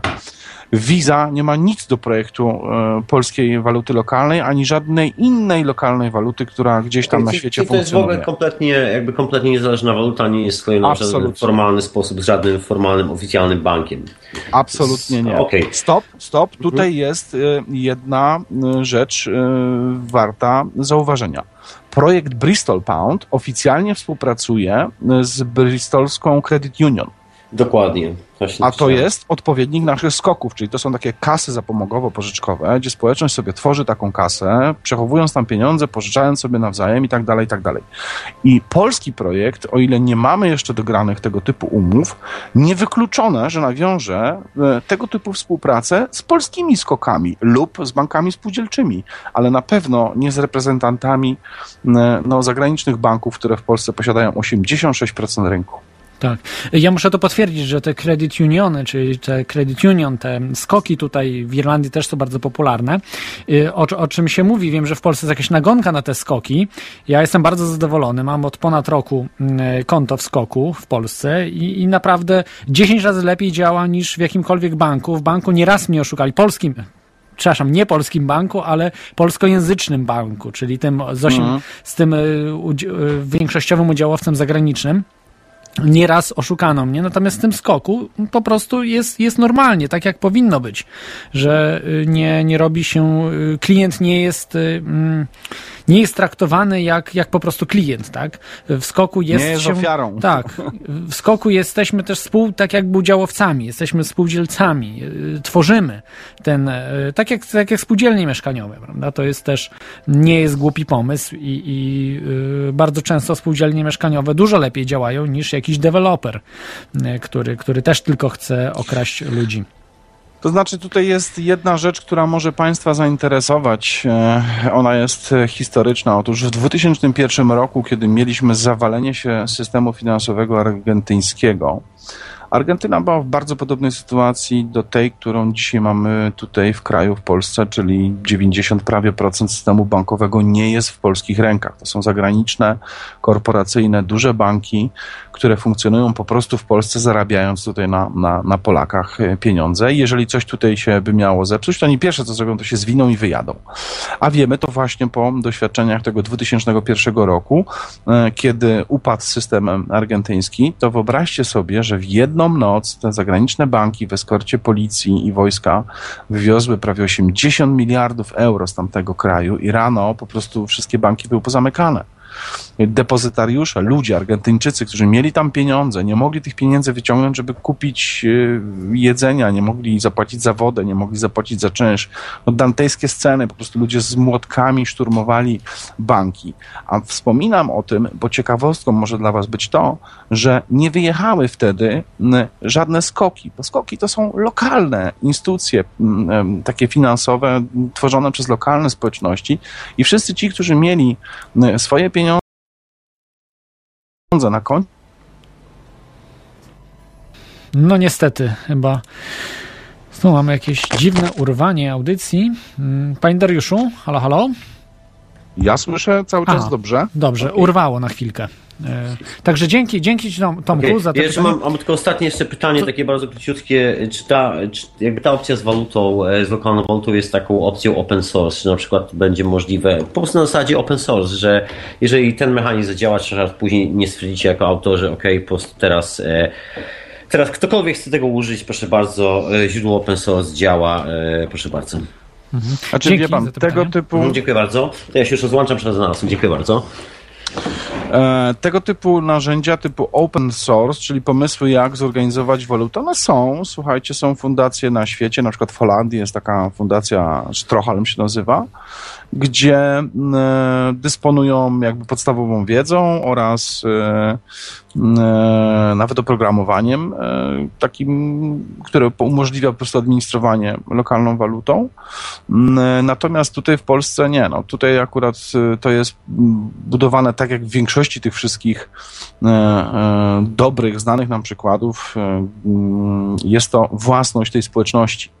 Te całe know-how, słuchajcie, te całe rozwiązania, te wszystkie bariery tam w środku, które są później m, m, wykorzystywane do tego, żeby po prostu wybudować taką strukturę, co zajmuje czas i pieniądze, są własnością najczęściej m, wspólnotową. Przykład, Szwajcarzy są spółdzielnią. Ten WIR Bank, bo oni już się teraz nazywają WIR Bank, e, to jest własność wspólnotowa. To jest 80 tysięcy spółdzielców. Słuchajcie, niedaleko w Belgii, w sercu Zjednoczonej Europy, mamy taką strukturę spółdzielczą, gdzie jest 5,5 tysiąca spółdzielców. I oni są jakby właścicielami tego całego systemu. systemu. On jest pod ich kontrolą, jest dla nich transparentny, żeby im ktoś tam czegoś nie nawywijał, prawda? Bo są oczywiście ludzie, którzy tam pracują, są ludzie, którzy dostają pensję z tego tytułu, bo są jakieś opłaty, są jakieś prowizje i tak dalej, i tak dalej. Ale to jest własność wspólnotowa. Polski projekt też idzie dokładnie w tę stronę. No, dosłownie miesiąc temu ogłosiliśmy to oficjalnie na konferencji w Warszawie, że polski projekt również będzie wspólnotowy, czyli również będziemy spółdzielnią. Mhm. To ja może proponuję już zakończyć e, tutaj e, ten temat, e, zamknąć na chwilę temat właśnie tej spółdzielczości i przejść do jeszcze raz do waluty lokalnej, do tego konkretnego, konkretnie mm, jeśli chodzi o jej bezodsetkowość. Co to oznacza? Jakby mógł Pan wyjaśnić, bo zwykłe pieniądze, prawda, można nazwać y, pieniądzem odsetkowym, czyli złotówki, dolary, euro. y, No nie wiem, czy mam rację. Czy można powiedzieć Tak, nawet tak. lichwiarski to jest pieniądz.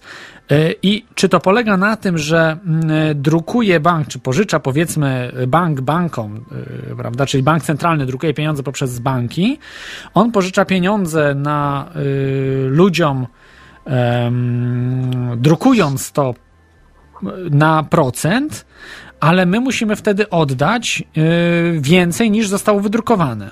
Czy to tak wygląda?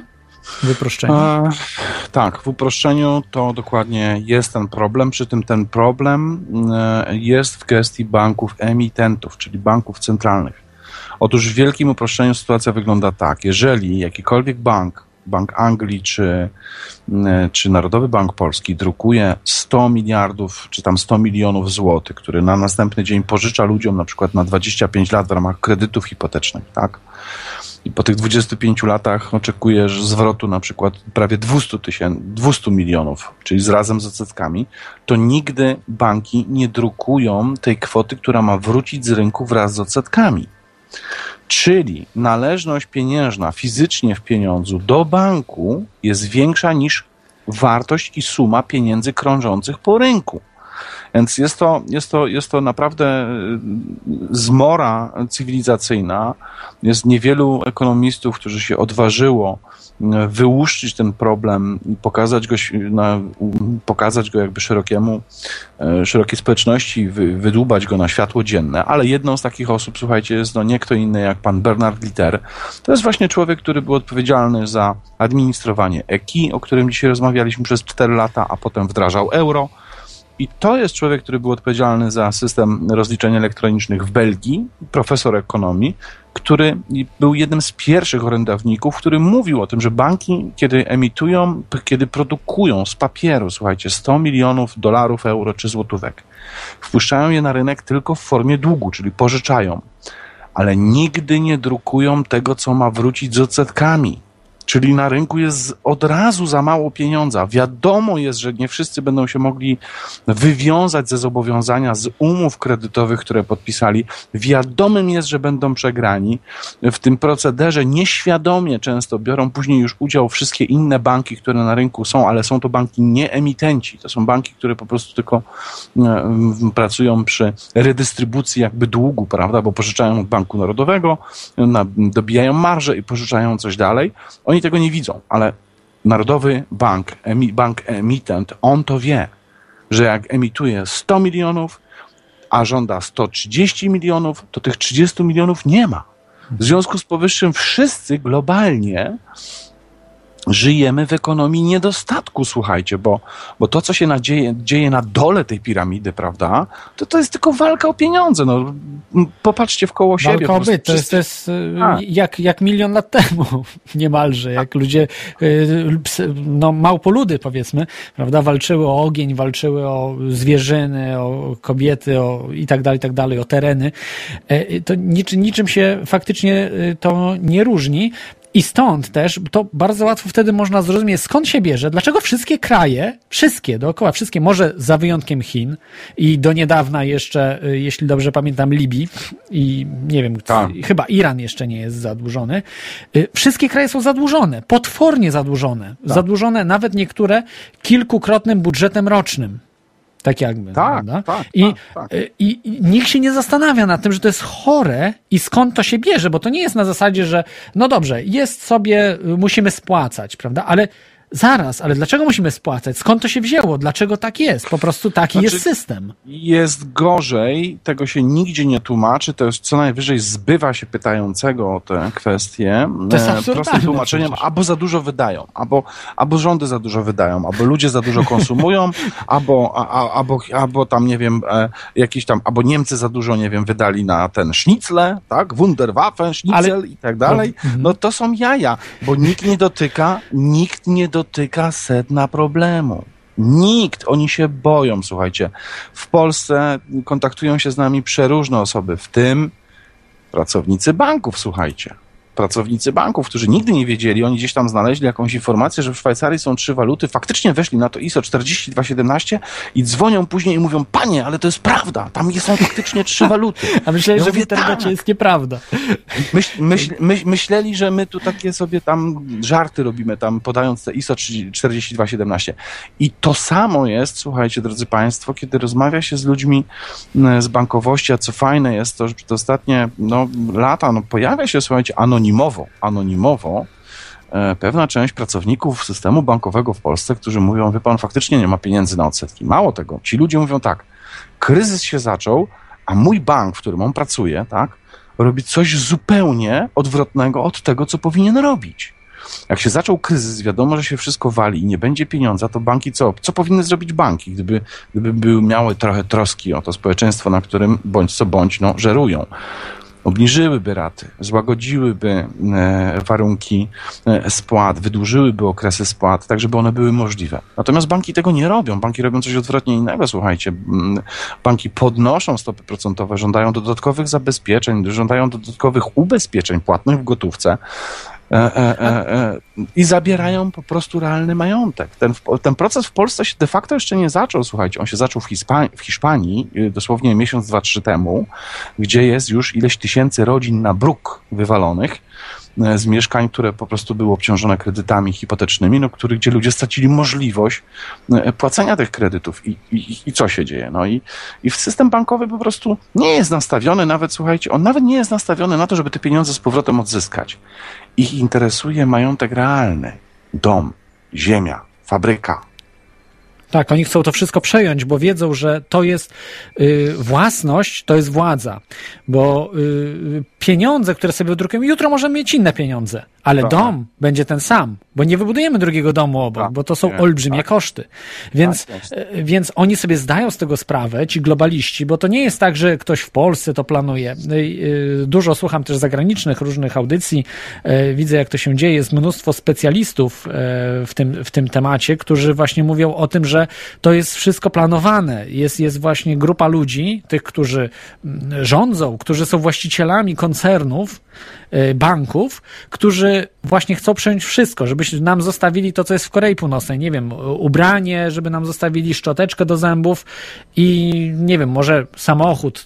Co, bo- co bogaci, może samochód mogliby mieć, ale absolutnie To, to, to już będzie wypas, jak będzie samochód.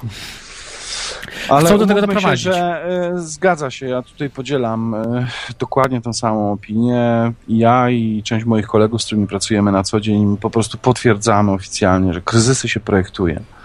E, Stąd nasze czarnowictwo na zasadzie nie, kochani, w Polsce kryzys się wcale nie skończył. Mimo tego, że ja wczoraj w telewizji widziałem taki piękny dziennik telewizyjny i mówili, że my jesteśmy w czołówce wzrastających europejskich krajów. Ja myślałem, że po prostu nie wytrzymam, słuchajcie. Musiałem się przytrzymać e, fotela, bo myślałem, że wypadnę, że mnie wyrwie.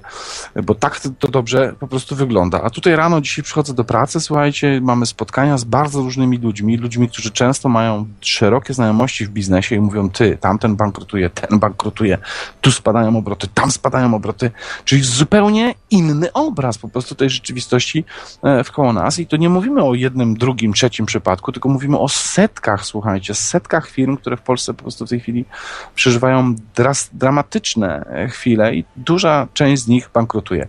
A kryzys Dużego kryzysu spodziewamy się wiosną w Polsce. Naprawdę. Następnej fali, która po prostu znowu skomplikuje jeszcze mocniej życie, będzie następnym elementem do podnoszenia VAT-u. Będziemy mieli VAT 25%. Nie wiem, czy w przyszłym roku, ale obstawiamy, że będziemy mieli VAT 25%, a nie 23%. Podniosą e, inne podatki. Zakładamy, że znowu wejdą nowe podatki. No, mamy już podatki od deszczówki, mamy, e, e, mamy od psa, mamy od kota. Słuchajcie, to teraz prawdopodobnie wprowadzą opłaty klimatyczne dla wszystkich bez względu na, na, na, na, na, na, na region, w którym w Polsce zamieszkujesz. Po prostu będziesz płacił opłatę klimatyczną od powietrza, że oddychasz. Także no, spodziewamy się tego typu, słuchajcie, m, m, m, akcji, a najgorsze jest z tego wszystkiego to, że po prostu społeczeństwo będzie dalej kopane tak jak jest teraz, czyli dalej będą zamykali szkoły, Ale myślę, że do czasu. nie będzie pieniędzy. Że, że to będzie do, do czasu. Ale panie Dariuszu, tutaj mam y, pytanie odnośnie tych podatków. Czy to nie jest tak, że w podatkach właśnie oddaje się ten dług, że państwo ściąga właśnie z podatków te pieniądze od ludzi i później e, mm, tak jakby spłaca te długi, które zaciągnęło państwo u tych prywatnych, globalistycznych banków, bo to chyba tak jest właśnie połączone, że tak naprawdę te pieniądze są wysyłane do, jeżeli dobrze kombinuję, y, do tych, tych banków prywatnych, bo państwo się Tak. zadłuża w prywatnych bankach. No Swoim, tak, ale- swoje, swoje pieniądze, tutaj- tak? E, Znaczy, usta- ustalmy jedną rzecz, bo tutaj są fajne dwie kwestie, które się Mhm. nakładają, dwa ważne Tak. elementy, o których no, wypadałoby przy, podczas tej miłej, sympatycznej rozmowy no, dzisiaj wspomnieć. Po pierwsze, faktycznie jest tak, że polski rząd, się, rząd zadłuża się, słuchajcie, w zagranicznych bankach. On nie zadłuża się w naszym banku, tylko w zagranicznych To znaczy bankach. chodzi o No, złotówki, jest- prawda? Że złotówki bierze od nich? y, Ale w zagranicznych bankach. No tak, to, to jest mam- absurdalne, jak mam- ale... jak Ale uwaga, ale uwaga, co się stało, jak to jest możliwe, bo wszyscy na przykład wiedzą, że no, taki amerykański Fed, to oni sobie tam drukują te dolary, rano porzucają amerykańskiemu rządowi na, na procent. Jak nie chcą więcej pożyczać, no to Fed im mówi, to nie dostaniecie ani jednego dolara, no to rząd e, udaje, że zamyka rząd e, i zwalnia pracowników, no to co miało miesiąc temu miejsce, prawda? E, I natychmiast się robi w rządzie rewolta, dobra, to zgadzamy się na dług, to Fed im pożycza i wszystko jest po staremu, a w Polsce to tak nie jest. No więc tutaj, słuchajcie, jest ciekawostka dla e, wytra wytrawnych tropicieli sensacji. E, Otóż w 1997 roku, słuchajcie, zmieniono nam Konstytucję Rzeczpospolitej Polskiej. I w artykule 220 w ustępie 2 jakimś cudem pojawił się zapis, że polskiemu bankowi, emitentowi nie wolno jest pożyczać pieniędzy polskiemu rządowi. I w wyniku tego zapisu, słuchajcie, jest następująca sytuacja. Jak rząd potrzebuje pieniędzy, to idzie do tych 90% zagranicznych banków w Polsce i mówi, słuchajcie, potrzebujemy pieniędzy. E, Oni mówią, no dobra, a co nam dacie w zastaw? No obligacje. Dobra. E, Tego samego dnia przedstawiciel zagranicznego banku wchodzi do Narodowego Banku Polskiego i mówi: Słuchajcie, potrzebujemy pieniędzy. Dobra, a co nam dacie na zabezpieczenie? No, obligacje waszego rządu. I teraz zobaczcie, między Narodowym Bankiem Polskim a polskim rządem pojawił się pośrednik w postaci zagranicznego systemu bankowego, który nie ryzykując ani złotóweczki, ani euro, ani centa, ani, ani, ani uncji złota, bierze kosmiczne pieniądze każdego jednego roku z tylko z pozycji, która ustawiła ich między bankiem emitentem, jakim jest Narodowy Bank Polski, a polskim rządem, który po prostu ci- ciągle potrzebuje pieniędzy. Więc to jest pierwsza kwestia. E, tak jak myśmy śledzili ten i wywracaliśmy po prostu oczami, patrząc jak to ten Fed był mm, ustanowiony amerykański w 1913 roku, jakie to on tam nawywija, jakich oni numerów nawywijali, to myśmy sobie nie zdawali z tego sprawy, że u nas były też nawywijane numery i to w konstytucji, słuchajcie, w konstytucji nam to zmienili, że wstawili pośrednika. Fantastyczna sprawa, żyć, nie umierać. Każdy z dzisiejszych słuchaczy e, e, chciałby być w miejscu takiego systemu, słuchajcie, bankowego. Nic nie ryzykujesz, nic nie wkładasz. Jeden od ciebie chce pożyczyć, a drugi ci daje. Zarabiasz marżę 2-3%, ale z jakich kwot? Z milionów, z miliardów, słuchajcie. Rzeka pieniędzy, rzeka bogactwa do ciebie płynie i niczego nie ryzykujesz. Coś pięknego. Nic nie Więc to robiąc jest, w dodatku, tylko drukując nic nie pieniądze. robiąc. Tak. Nie, nic, nie- nawet ich nie drukujesz, bo drukuje je Polski A, no tak. Narodowy Bank Polski, tak? No to już jest w ogóle ciekawostka. To jest jakby jedna rzecz. Druga rzecz, słuchajcie, to jest właśnie kwestia z tego, na co idą nasze podatki. No więc ja może zacznę od takiego opracowania, które jest dostępne gdzieś, tam znajdziecie na, na stronie Dobrego, które e, zostało wykonane przez e, Kanadyjski Ins- Instytut Finansowy i obejmuje 125 lat, 125 lat analityki finansowej, na co e, były wydawane w Kanadzie pieniądze państwowe, te zebrane w podatkach. Zgadnijcie, ile pieniędzy z podatków szło na obsługę zadłużenia, to się nazywa fachowo, a tak naprawdę na odsetki, a ile szło na cele społeczne? Szczeli ktoś, może prowadzący audycję? Jakie proporcje? No nie odważę się, żeby nie Okej. powiedzieć za dużej gafy. nie.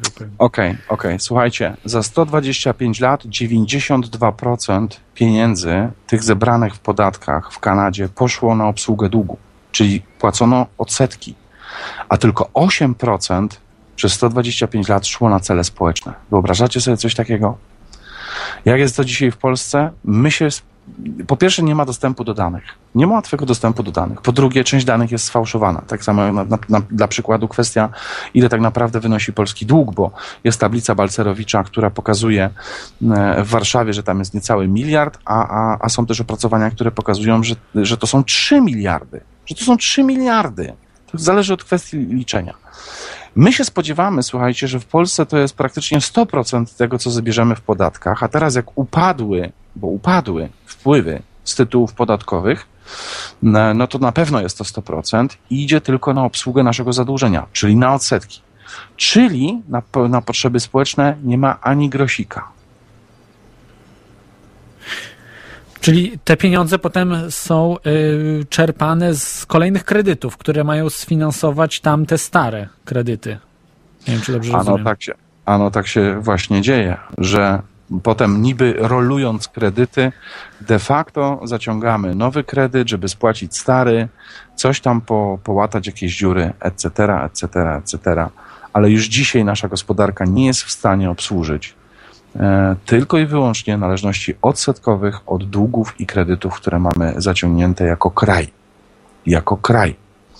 I to jest, słuchajcie, dramat, że my możemy sobie tutaj prowadzić dowolną dyskusję polityczną na temat tego, czy chcemy, żeby e, sześciolatki szły do szkoły, czy też nie, czy chcemy, żeby były przedszkola państwowe, czy też nie. Możemy sobie prowadzić dowolne dyskusje, natomiast niestety w przyszłym roku po prostu się e, dowiemy, że na nic nie ma kasy. Że na nic nie ma kasy. Jak, jak, jak, jak na coś kasa będzie, to prawdopodobnie ta, którą po prostu od kogoś pożyczymy za coś tam. No i teraz niestety, będąc w takiej sytuacji, gdzie ciągle pożyczamy, słuchajcie, jako kraj po prostu pieniądze od tego wielkiego kapitału instytucji, to to jest bardzo zła pozycja negocjacyjna do czegokolwiek. No i sprzedajemy później złoża naturalne za bezcen, za bezcen, słuchajcie. Sprzedajemy je na 50 lat do przodu bo takie mamy e, e, zobowiązania, a ręka, która nam daje pieniądze dość łatwo, e, naciska, e, moderuje nasze decyzje i, i tu już nie ma za bardzo wolności i tu już nie ma swobody wyboru i tutaj już nie ma demokracji, bo rządzi kapitał, a tak naprawdę rządzi dług. Y, Tutaj jeszcze mam ostatnie takie mm, pytanie, ale może zostawię je, y, bo jest y, takie bardzo y, bardziej szczegółowe troszeczkę o, o tym Wergl, w Wergl Schillingu z Austrii. Jeszcze chciałbym się zapytać, ale może jeśli możemy zrobić przerwę chwilową i za chwilkę byśmy wrócili Oczywiście. do drugiej części. Także mm, posłuchajcie utworu i wracamy za jakieś no, mniej niż 5 minut. A może troszeczkę więcej, ale także zróbcie sobie herbatę lub zjedźcie coś i wracamy powiedzmy za 6 minut. Y, Jesteśmy z powrotem. Y, Jest to audycja o y, dobrych lo- y, walutach lokalnych. Y, Z nami jest, y, gościem jest Dariusz Brzozowiec i mamy od razu słuchacza. Jest z nami y, Kunrad44. Dobry wieczór y, w studio, dobry wieczór y, na czacie i słuchaczom przy radiu. Y, Ja mam- Pytanie, tak. Czy masz pytanie? Ja mam kilka y, skomplikowanych mniej lub bardziej tematów, y, przy czym To, to może te prostsze. bardzo wiele z nich jest krytycznych. Czy, czy gość jest już, czy pan Dariusz jest gotów Tak, Na- tak, tak, tak. na serię uderzeń? Pierwsze od, od pięciu takie, lat. No to uderzam w takim razie. Y, Bardzo mi się nie podobają takie nazwy zbyt oczywiste, takie deklaratywne, typu na przykład prawo i sprawiedliwość, sugerujące, że po wsze czasy tu będzie samo prawo i sama sprawiedliwość, albo bezpieczna kasa oszczędności, prawda? I że dajcie nam pieniądze, bo będzie tu zawsze bezpiecznie. I tutaj jest podobnie z tym pieniądzem, dobry. To mi się nie podoba, bo to e, jest powiązane jeden do jeden do waluty. A co będzie, jeżeli waluta na przykład w powiązaniu jeden do jeden e, wejdzie w hiperinflację i nie będzie taka dobra, a dobry znowu zachowa nazwę dobry, co będzie no, wyraźnie naciąganym, znowu jak gdyby podważy zaufanie e, u, u ludzi typu na przykład Złoty Polski, kolejna nazwa, której nie lubię. On, on, nie widziałem na oczy złotego złotego. To, za to widziałem z aluminium złotego, z jakiejś tam y, miedzi i tak dalej. Także taka sugestia, że, że może by jakąś bardziej taką neutralną nazwę typu lokalny albo pieniążek, albo, albo takie coś, co się nig, nigdy nie zdewaluuje, albo nasz pieniądz, albo coś takiego. Mhm. Ja bym chciał od razu, jeśli można odpowiedzieć na to pytanie, bo domyślam się, że inne pytania będą równie, równie, równie głębokie. Więc e, proszę pana, było mniej więcej 90, ponad 90 nazw zaproponowanych przez e, ludzi, którzy dołączyli się do konkursu na Facebooku na zakładce Polska Waluta Lokalna. E, Zaczęliśmy ten konkurs w maju.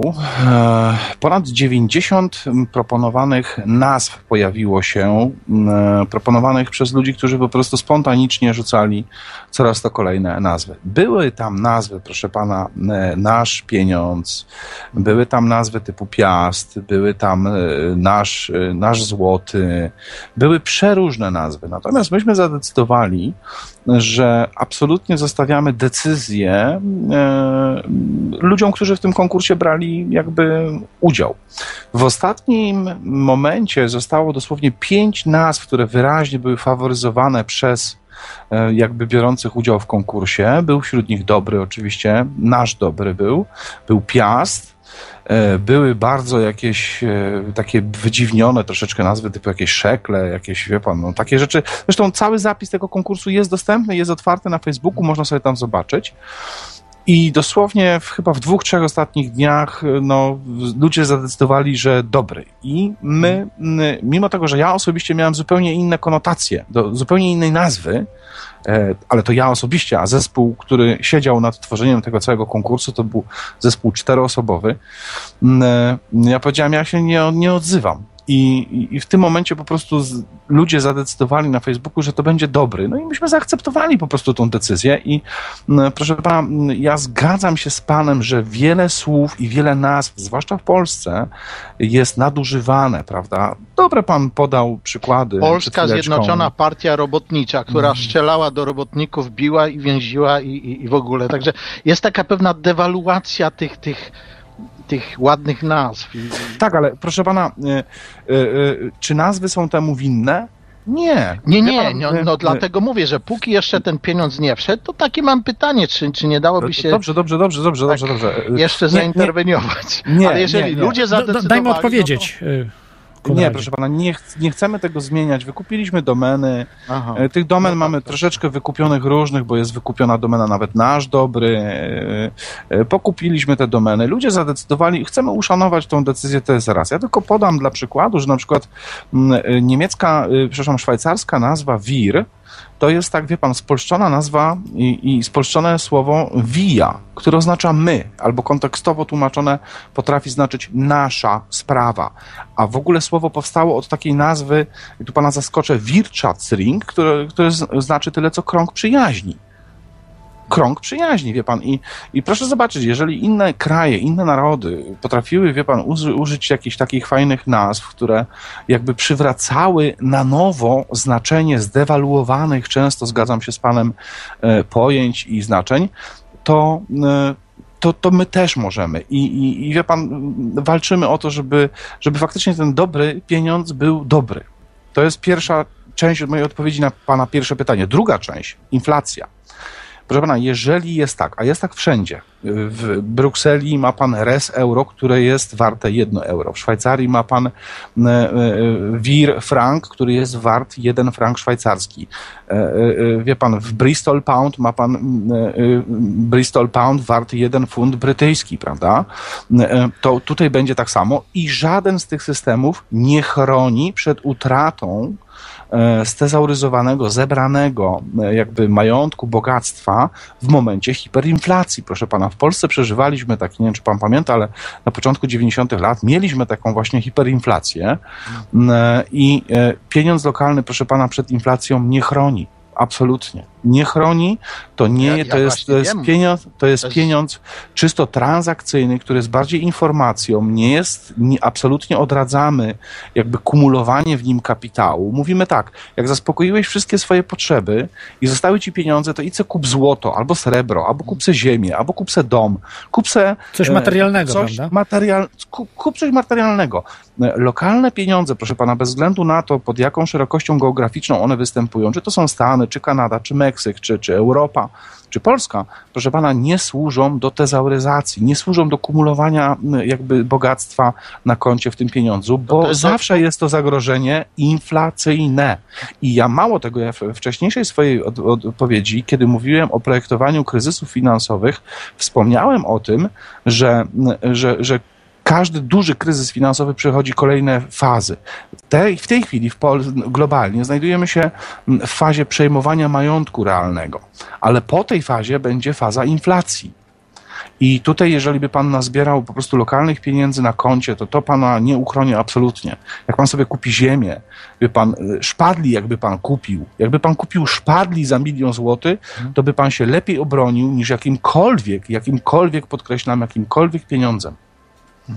To jest akurat odpowiedź na mój kolejny zarzut, pytanie, które miałem zadać, ale odpowiedź już padła, że, że po prostu, no wyjaśnienie. To dziękuję, nawet widzę, że chyba ktoś na czacie zadał podobne pytanie.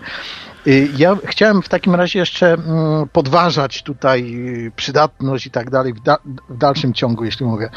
Mianowicie, y, ja bym był, znaczy, proszę o wyjaśnienie, bo mo, moja metoda to jest, jak tutaj prowadzący Klod wie, jest to religijne sprawy. Ja wszystko, albo wiele rzeczy chcę religią.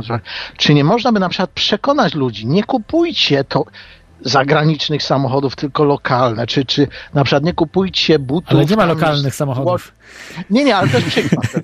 Ja jako przykład podaję Japończyków, którzy po prostu sami z siebie kupowali japońskie rzeczy do tego stopnia, że kiedyś rząd y, po prostu udał się do marketu y, i, i, i telewizja mm, filmowała, jak premier rządu Japonii kupuje zagraniczne amerykańskie towary i mówi, słuchajcie, wy róbcie tak jak ja, bo musimy t- tą, tą wymianę handlową jakoś zrównoważyć, bo, bo tylko kupujemy swoje, a eksportujemy nasze. Czyli y, da się to bez y, fizycznego pieniądza po prostu w mentalności ludzi. Nie kupuj obcego, kupuj swoje, wspomożesz swojego sąsiada, nie kupuj jakichś tam drożdżówek importowanych batoników, tylko kup bułeczkę od swojego piekarza lokalnego na przykład. I uczyć od dziecka tego typu mentalności. A kolejne pytanie to jest takie, A zaraz, Czy nie dałoby się- to a to się będzie na wiązać.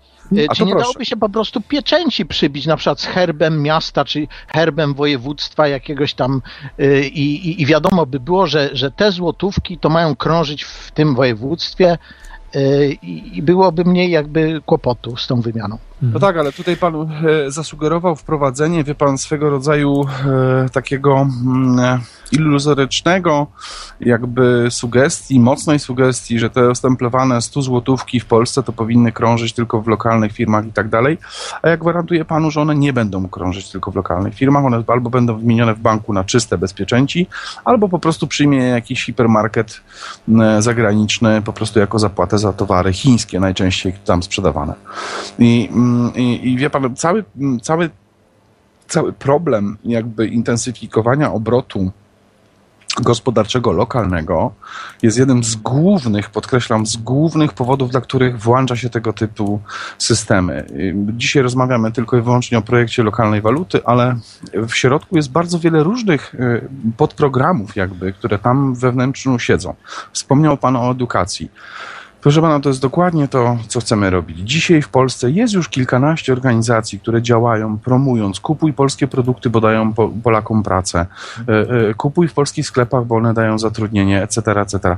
Tak, my chcemy to samo robić, ale dochodzi do tego jeden bardzo silny mechanizm, jakim jest lokalna waluta. Po prostu jeżeli pan zarobi 100 zł w tej lokalnej walucie, to pan nie ma możliwości wydać tego w zagranicznym hipermarkecie. Pan będzie musiał to wydać gdzieś u lokalnych dostawców, którzy akceptują tą lokalną walutę. I to jest ograniczenie pana do, e, do konieczności dania panu wyboru, tak, ale lokalnie. Czyli nie będzie pan mógł z Chin kupić tych szpadli, tylko będzie pan szukał dostawcy czy producenta polskiego, który te szpadle panu e, e, e, wyprodukuje. I owszem, za, za, za, samym, za samą definicją lokalnej waluty, którą tu już dzisiaj omawialiśmy, jest potężna akcja informacyjna, jest potężna akcja promocyjna, jest, wie pan, edukacja, promocja, jest budowanie jakby nowych więzi gospodarczych, bo, bo, bo, bo, bo, bo na przykład w Polsce, z, z pewnością pan to wie, ale na przykład zmonopolizowany już jest e, handel żywnością, tak? Czyli on jest zmonopolizowany w wielkich centrach. W Wielkiej Brytanii podobnie. A, a z drugiej strony polscy rolnicy, proszę pana, nie potrafią sprzedać swoich e, często dużo lepszych jakościowo wyrobów. Jak pan wejdzie do, do hipermarketu w Polsce, no ma pan chiński czosnek, pomidory z Hiszpanii, proszę pana. E, nie czepiam się bakłażanów, bo bakłażany u nas nie rosną, prawda? Ale, ale ma pan dużo ziemniaki z Izraela. Proszę pana, przecież Nie, ale, ale ja się przepraszam, prze, przepraszam, że się wtrącę bardzo kontrowersyjnie, ale ja się czepiam właśnie bakłażanów i bananów, ponieważ e, e, prawa przyrody są takie, że jak się ktoś napcha bananami z drugiego końca świata, to już nie zje polskiego chleba na przykład.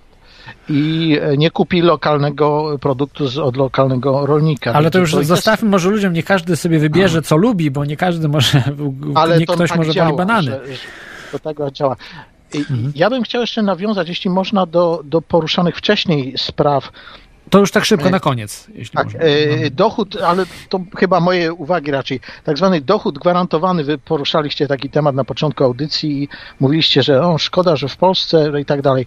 E, Ja to rozumiem tak, że w Polsce też jest taki e, subwencjonowanie e, e, bezrobotnych, dochód gwarantowany, tylko zamiast ci bezrobotni siedzieć w domu, oni codziennie chodzą do urzędów i tam coś tam przybijają pieczątki i w ten sposób są e, jakoś tam mają dochód Ale, ale nie, nie mówmy o jakichś zasiłkach, bo to jest po prostu śmie, śmieszne sumy. Ja No podam ja przykład wiem, no to jest Irlandii. takie udawanie i są głosy, Tak, że lepiej jest- by było, żeby ci ludzie w domu zostali i przynajmniej by nie przeszkadzali, nie zabieraliby y, godzin czasu na przykład przedsiębiorcom. Urzędnikom by się już nie płaciło, bo nie byłoby potrzeby. Tak. A, tak jest, no, a ci urzędnicy to są tacy bezrobotni, których się, żeby na przykład poprawić wskaźniki y, bezrobocia, to się ich zatrudnia dziesiątkami tysięcy i zamiast siedzieć w domu, pobierać taki zasiłek dla bezrobotnych czy, czy subwencje, to oni siedzą i pobierają, to się mówi, wynagrodzenie urzędnika i takie tak. też są głosy, prawda? Także w Polsce w pewnym sensie to jest, tylko w innym No modelu. ale tu chodzi o dochód podstawowy, to jest zupełnie inna sprawa niż zasiłek dla bezrobotnych. To no, taki urzędnik w pewnym sensie ma, ma jakieś tam podstawowe, bo jest płaca minimalna chyba i tak dalej. No wie pan, ja bym chciał, żeby ci urzędnicy zaczęli zarabiać pracę minimalną, ale oni zarabiają zdecydowanie lepiej na Więcej niż. No, no dlatego mówię, że to wypełnia to, ten kryterium. No, moż, mo, możliwe, że tak. Dobrze, dziękuję, dziękuję Ci, Konradzie. Dziękuję i pozdrawiam. Dziękuję. E, to był e, e, słuchacz z pytaniami. Ja mam tutaj pytanie jeszcze o tego W- Wörgl e, Schilling z Austrii i Demurasz, Demurasz, czyli Tak. to jakby pan mógł wyjaśnić, na czym polega ten proces? Czy jest korzystny, czy, czy może niekorzystny? Już, już, już tłumaczę. Otóż projekt y, lokalnych pieniędzy, tych szylingów z WERG, y, który został uruchomiony w 1932 roku na wniosek i z inicjatywy burmistrza miasta, był y, ściśle wykonany według sugestii i podpowiedzi oraz teorii Silvio Gessla zawartych właśnie w książce, którą wcześniej wspomniałem, Naturalny porządek ekonomiczny.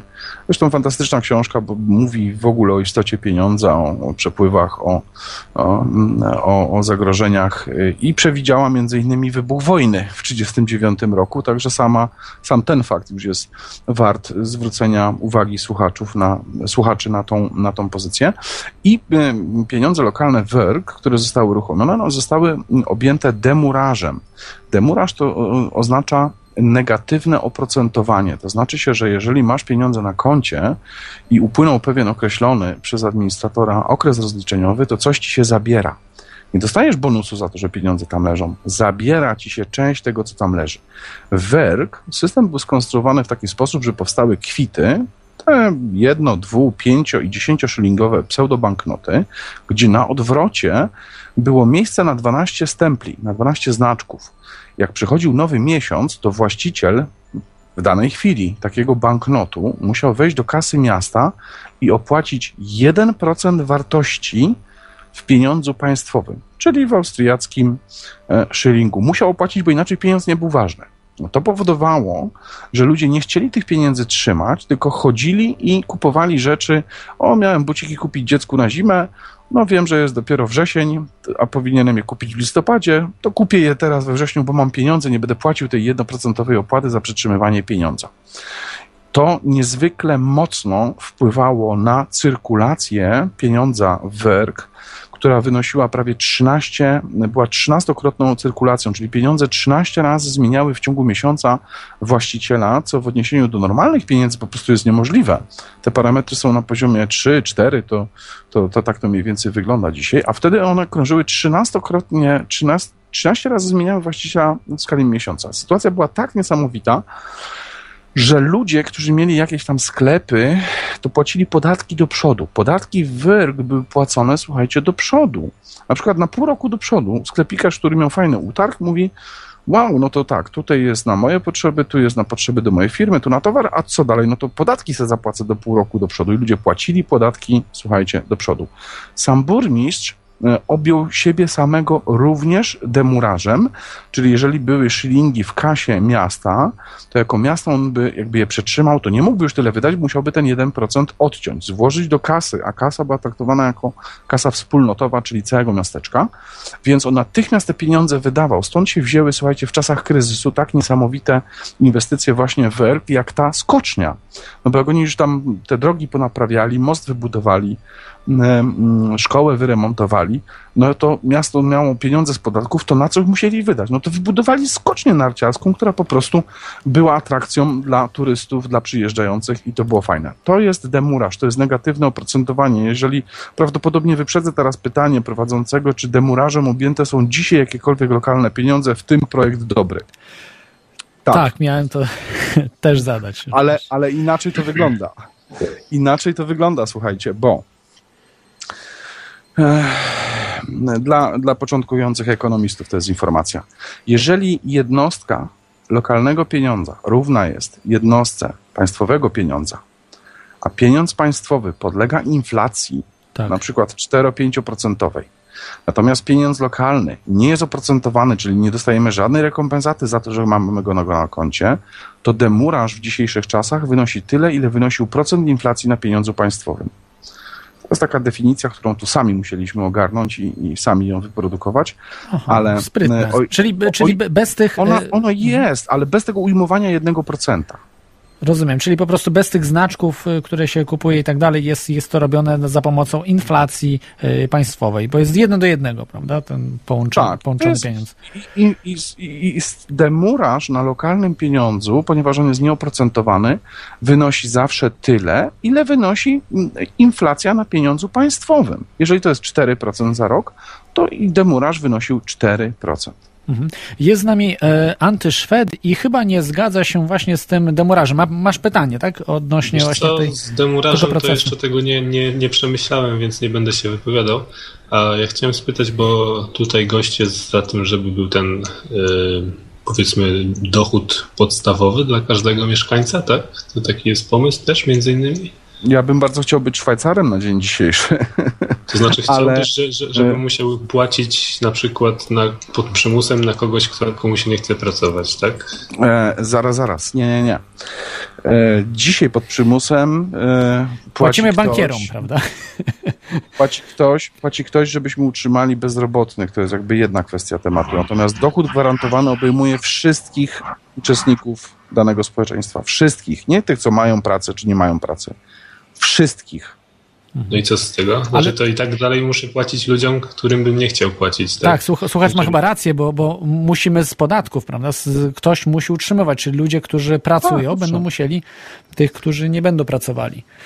Ale tak dokładnie z podatków się biorą te pieniądze i one są później przez państwo dzielone. Czyli... No i akurat Szwajcaria jest w takiej sytuacji, że ona nie płaci nikomu wielkich odsetek, Więc sobie Czyli dzielą te pieniądze na społeczeństwo. Nie szanujesz mojej własności do, do, do, do, do tego, co sobie wypracuję swoją pracą, tak? Więc mógł twierdzić, że możesz mi to zabrać i zainwestować właśnie w ludzi, którzy nie pracują. Znaczy nie przypominam tak sobie, żebym tak powiedział, nie przypominam sobie, żebym akurat użył akurat dokładnie takich No, określeń. Wiem, wiem, Prosił, ale to właśnie prosiłbym, wynika prosiłbym ich nie wkładać w moje usta, bo tego, takie, takie stwierdzenia nie miały Tak, miejsca. ja tutaj jako... Natomiast, e, drogi słuchaczu, czy tego chcesz, czy nie, to cywilizacyjnie i tak stoimy o- okrakiem, okrakiem przed dramatyczną sytuacją, która czeka nas w ciągu najbliższych ja 20 wiem, lat. Ja wiem, że stoimy okrakiem, tylko nie musimy y, wybierać rozwiązań, które są według mnie niesłuszne, dobra? Dobrze, Y, ale to teraz popatrz, mieszkasz gdziekolwiek, Mhm. płacisz dzisiaj podatki, załóżmy, że jest ok, ale nie zgadzasz się, żeby z twoich podatków byli utrzymywani ludzie, którzy nie mają pracy. To co robimy z tym, co nie mają pracy? Co z nimi robimy, powiedz mi? A co, ale dlaczego mamy coś robić? No ale poczekaj, no oni nie mają co jeść. No, no to niech pracują. Nie ma pracy. No to trudno, no. Umrą z głodu. Takie życie. Takie jest życie. No umiera się wtedy, jak się nie ma pracy, nie ma co jeść. No to ja ci powiem, y, drogi słuchaczu, wiesz co, ja akurat są- w takim jeszcze są- społeczeństwie nie wiesz, chciałbym są- Dajmy mieszkać. odpo- odpowiedzieć. No, czekaj, czekaj, bo są jeszcze takie Nie, dajmy tacy odpowiedzieć. Ludzie, są jeszcze tacy ludzie, którzy nie chcą żyć w takim społeczeństwie i oni wtedy do, dobrowolnie z własnej kieszeni zakładają fundacje, które pomagają takim ludziom, tak? I mógłbyś to robić dobrowolnie, a nie pod przymusem. To jest jedyna moja uwaga. To jest takie bardzo doktrynerskie, libertariańskie i tak dalej, ale po prostu musiałem odreagować ten swój program i wam zwrócić na to uwagę, bo trochę mnie to irytuje. No wiesz, mnie to akurat nie irytuje, nie, nie, nie irytuje dla, z jednego prostego powodu. Ja po prostu wiem, że i tak w ramach e, potężnego rozwoju technologicznego, którego jesteśmy uczestnikami w tej chwili wszyscy, miejsc pracy globalnie i tak będzie ubywało, bo pracują dzisiaj za nas coraz częściej roboty, maszyny, komputery. E, A nie za, sądzisz, nie za sądzisz że 20 wtedy- lat, jeśli, jeśli mogę skończyć tylko myśl, dobrze, jest raport specjalny, technologiczny e, Instytutu takiego szwajcarskiego, który pokazuje jasno, że do 20 lat wszystko to, co potrzebujemy globalnie, globalnie jako społeczeństwo do życia, będzie wyprodukowane tylko przez 20% populacji Ziemi, która będzie no, zatrudniona przy procesie wytwarzania No tych rzeczy, które zobacz, robimy. Wtedy, wtedy Co ludzie, zro- którzy nie pracują, Pytanie, co zrobimy z 80, co zrobimy z 80% populacją, która nie będzie miała zajęcia? Nic im sam nie damy? powiedziałeś, sam powiedziałeś, że dobra będą wy, wy, wytwarzane w takiej ilości, że, że oni po prostu nie umrą. Przecież No, ale, ale za co kupią ci ludzie, jeżeli nie będą pracowali, nie będą mieli Ale jeżeli pieniędzy? dobra, to... będą, jeżeli dobra będą tak powszechne, to będą tanie, będą tanie jak barszcz. Słuchaj, dzisiaj mamy nadprodukcję żywności, a w Afryce dziennie umiera 25 tysięcy dzieci. Twój optymizm, że to się zmieni w Ale ciągu w 20 W lat. Polsce, nie- prze, nie przepraszam panie Dariuszu, w Polsce umierają y, ludzie z głodu. Ja bym Ale tak sam, powiedział. sam nawet, że opowiadasz tak się- przecież teraz o tym, że to jest źle rozdysponowywane i system jest zły, tak? Więc po prostu Tak. trzeba zmienić system, a nie wprowadzać jakieś kontynuację tego systemu, jaką jest właśnie ten dochód podstawowy, który i tak będzie służył do tego, żeby był podatek, który sobie potem jacyś Tak, sprytni ale politycy y, przywłaszczą. Antyszwedzie, przepraszam, jeżeli mogę się wciąć. y, Neoliberał, też guru niektórych libertarian, Milton Friedman, proponował podatek negatywny, który jest bardzo zbieżny z dochodem podstawowym. I y, proponował to, że to jest pewne rozwiązanie, że to jest lepiej, do, żeby ludzie dostali bezpośrednio pieniądze do ręki, niż żebyśmy utrzymywali urzędników, którzy niszczą produkcję, niszczą y, życie, y, którzy po prostu y, przejadają te pieniądze. Ludzie wiedzą lepiej, jak zainwestować pieniądze niż urzędnik.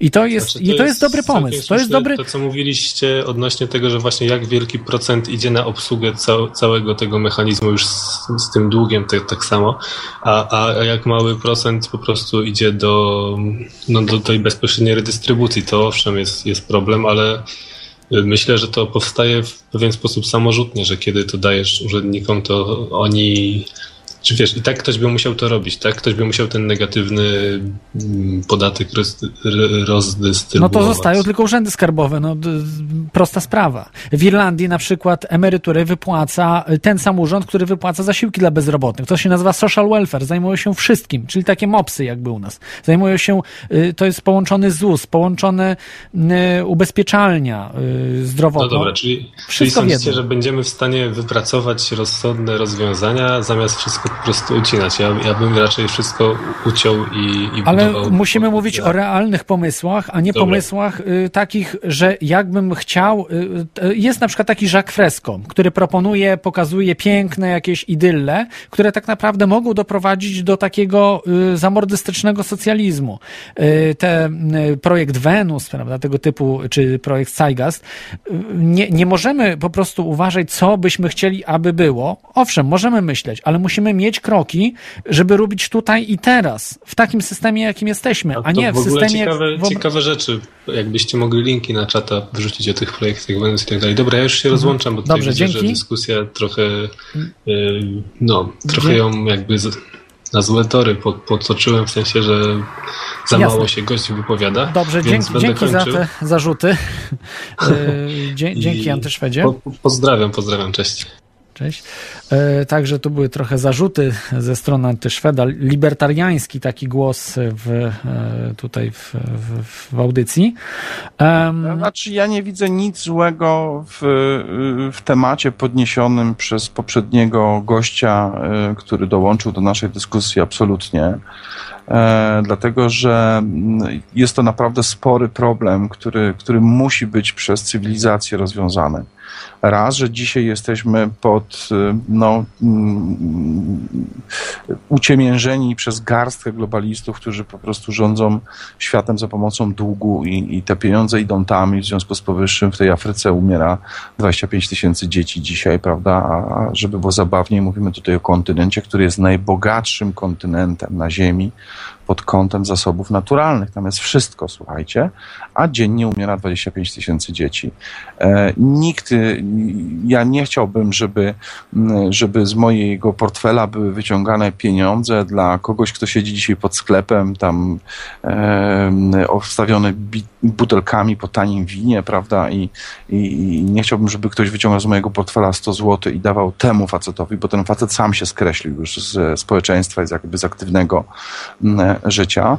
Natomiast prawdą jest to, że cywilizacyjnie jesteśmy w ciągu najbliższych 20 lat naprawdę mamy spory problem, bo, bo, bo, bo nie wiadomo, co zrobimy z mm, 80% populacji, słuchajcie, kiedy 20% będzie zaangażowane w wytworzenie tego, co potrzebujemy do życia. I to jest naprawdę problem, ale myślę, że ten problem zasługuje na zupełnie odrębną audycję i roz, odrębne rozważania, bo projekty lokalnych walut to są takie projekty, słuchajcie, tu i teraz, na najbliższe tak, to, 10 to, jest, to jest 20 lat. najważniejsze. A, a y, dochód podstawowy i tym podobne pomysły to jest jednak troszeczkę większa odległość bo, y, czasowa, bo tak naprawdę nie wiemy, czy to się uda w Szwajcarii wprowadzić, kraju, na jednym z najbogatszych krajów na świecie, w których jest szansa na wprowadzenie tego i nie wiadomo, czy y, to się uda w takim kraju nawet, już nie mówiąc o, o, o Stanach Zjednoczonych, y, krajach Europy Zachodniej, czy tym bardziej właśnie Polsce. Więc, a tutaj lokalne waluty już, one funkcjonują, prawda, bo tutaj naliczyłem, y, że jest, y, prawda, WIR y, w Szwajcarii, funt bristolski. Tak, ale to w Anglii, na Wyspach Brytyjskich mamy chyba Kilka. 6 czy 7 Mhm. inicjatyw, czy nawet więcej, bo nie sposób jest monitorować e, wszystkie tego typu inicjatywy. E, W Niemczech działa 17 inicjatyw tego typu, najsławniejszą jest Hemingauer. W Brukseli mamy Res Euro, w Amsterdamie rusza w tej chwili projekt TradeCoin. E, Rotterdam ma e, własną walutę, która nazywa się DAM, od, od jakby ostatnich liter e, nazwy Rotterdam. Wiem o trzech, czterech innych regionach w Holandii, gdzie lokalne waluty będą powstawały właśnie mniej więcej w tym samym czasie, co, co polski projekt Dobry. E, Wiemy o, słuchajcie, takich egzotycznych krajach jak Baszkiria, gdzie, gdzie pojawiły się, e, w tym roku pojawiła się, wiosną pojawiła się waluta zwana Szemuriatiki. E, Wiemy o inicjatywach, słuchajcie, we Włoszech, w Hiszpania w zeszłym roku tylko miała 30 e, nowych inicjatyw lokalnych pieniędzy. Wiemy o greckich inicjatywach lokalnych pieniędzy. No, wiemy o hisz, hiszpańskich, portugalskich. Słuchajcie, w zasadzie no, no, ciężko mi jest pokazać e, jakby kraje, gdzie tego typu inicjatywy nie funkcjonują, aczkolwiek e, no, Japonia, przykład Japonii, prawda, 300 lokalnych walut w Japonii na dzień dzisiejszy, 300. to nie jest wcale wielgaśny kraj jakiś potężny. No, gdzieś mu tam do Stanów czy do Chin, a tam jest 300, prawda? Natomiast jakby najmniej tego typu inicjatyw na dzień dzisiejszy jednak kontynent afrykański, bo inne kontynenty mocno, mocno do przodu. No Kanada, kilkadziesiąt tego typu inicjatyw, Stany, kilkaset y, tego typu inicjatyw, Meksyk. No, nie, to są niesamowite, słuchajcie, to, jest, to, to w tej chwili jest to globalny ruch, który dąży do jakby uzyskania autonomiczności pod tym kątem, że, że, że, mówi się o tym, żeby każdy kraj miał swój krwiobieg gospodarczy w postaci tej lokalnej waluty. Handlować ze sobą i tak możemy, bo i tak są pieniądze globalne, więc możemy ich używać, ale lokalnie społeczności powinny się wzmacniać, powinny się budować, budować relacje ekonomiczne między sobą, zawiązywać więcej transakcji, budować procesy produkcyjne w swoich krajach, bo przypominam, że, że trend ostatnich 25 lat to było po prostu wyprowadzenie całej produkcji do krajów azjatyckich, gdzie była tańsza siła robocza. Bo teraz już nawet do Azji się nie wywala, nie wywala tej siły roboczej, teraz już są takie kraje jak jakiś tam Pakistan, etc., etc. No jest tu parę koncernów międzynarodowych, słuchajcie, zawsze znajdzie tańszą siłę roboczą i to jest ze szkodą, ze szkodą po prostu dla lokalnych ekonomii, bo całe procesy z całych krajów, słuchajcie, Stany są takim przykładem. Zobaczcie, cały proces produkcyjny został po prostu wyeksportowany z tego kraju natychmiast bezrobocie, prawda? No, jak ktoś tutaj ze słuchaczy ma szansę, to zobaczcie tam w internecie, zobaczcie jak dzisiaj wygląda Detroit, prawda? Stolica ongiś przemysłu samochodowego w Stanach. No to, to wygląda tak, jakby tam ktoś kręcił, słuchajcie, jakiś katastroficzny film po III wojnie światowej. Slumsy, no, no, no, opuszczane domy, zdewastowane. Gorzej niż większość miast w Polsce, bym powiedział. Wygląda horror, horror, horror. Y Tutaj mam to jeszcze przejść chciałbym do dobrego, e, tak żeby zebrać w jednym miejscu troszeczkę takich informacji o, o tej walucie właśnie co będzie, bo to na dniach, tak jak pan mówił, że będzie wprowadzone w tygodniach. tygodniach e, polska waluta lokalna. Y, mówił pan, że będzie też na Węgrzech y, i też y, tak poza anteną pan wspominał, że w Irlandii. To tu gdzie jestem, co też się zaskoczyłem, bo nie, nie słyszałem o tej inicjatywie. No, zacznę od tej Irlandii może. Tak. Dwa, dwa tygodnie temu, dosłownie podczas wizyty takiej roboczej w Amsterdamie, e, spotkałem przesympatycznego Irlandczyka Toma, który podjął się przygotowań dotyczących wprowadzenia takiej lokalnej waluty na terenie Irlandii. Tom jest z Dublina. Nie wiem, na ile jest ten e, projekt e, zaawansowany. W zasadzie ja prowadziłem szkolenia w Amsterdamie i Tom uczestniczył w tych szkoleniach. Był bardzo zaciekawiony, zresztą mam zaproszenie do Irlandii wiosną żeby przyjechać, żeby trochę im pomóc e, z różnymi aspektami tego całego przedsięwzięcia, bo to jest potężne przedsięwzięcie logistyczne przede wszystkim, słuchajcie, to jest potężne przedsięwzięcie logistyczne, naprawdę jest wiele aspektów, których trzeba przypilnować e, e, przy takim projekcie formalnych, prawnych, podatkowych, informatycznych, czysto logistycznych, no naprawdę dużo takich rzeczy jest do zrobienia. To tyle na temat Irlandii. Na Węgrzech, słuchajcie, ku naszemu zdumieniu, no też niesamowita sytuacja. Dosłownie no, parę miesięcy temu siedem miast zlokalizowanych w koło jeziora Balaton, to jest takie bardzo duże e, jezioro na Węgrzech, płytkie, ale bardzo takie rozległe. Siedem miast zawiązało Unię i stworzyło lokalną walutę. To się nazywa Balaton i Korona i funkcjonuje tam w tych miastach. Powody, dla których to robią, są dokładnie takie same, jakbyście mogli przeczytać o powodach wprowadzania Bristol Pound czy Brixton Pound. To jest dokładnie to samo. Ludzie są po prostu pod uciskiem e, e, globalistycznych koncernów. Chcieliby, żeby się bardziej kręcił lokalny biznes, chcieliby, żeby było więcej miejsc pracy. E, wszystkim brakuje pieniądza, słuchajcie. I sukcesy Orbana, o których słyszymy, prawda, że odmówił współpracy z Międzynarodowym Funduszem Monetarnym, zrobił to, wprowadził specjalne podatki kryzysowe dla, dla koncernów zagranicznych funkcjonujących, słuchajcie, na terenie Węgier Węgier. E, to są jedna część tej fajnej, fantastycznej historii, której dopingujemy z kolegami, bo w tamtym kraju się naprawdę coś dzieje, w przeciwieństwie do Polski. Tu się, tu się nic nie dzieje. Się, politycznie to się u nas nic nie dzieje. Politycznie oglądamy kolejne relacje z, z procesu mamy Madzi, no teraz od, od paru dni mamy kwestię tęczy, prawda, która się spaliła w Warszawie. Mamy, tematy zastępcze, tak, na każdym kroku. Tematy zastępcze mamy tony, prawda, a o gospodarce nic, nic nie mówi, wszystko jest ok.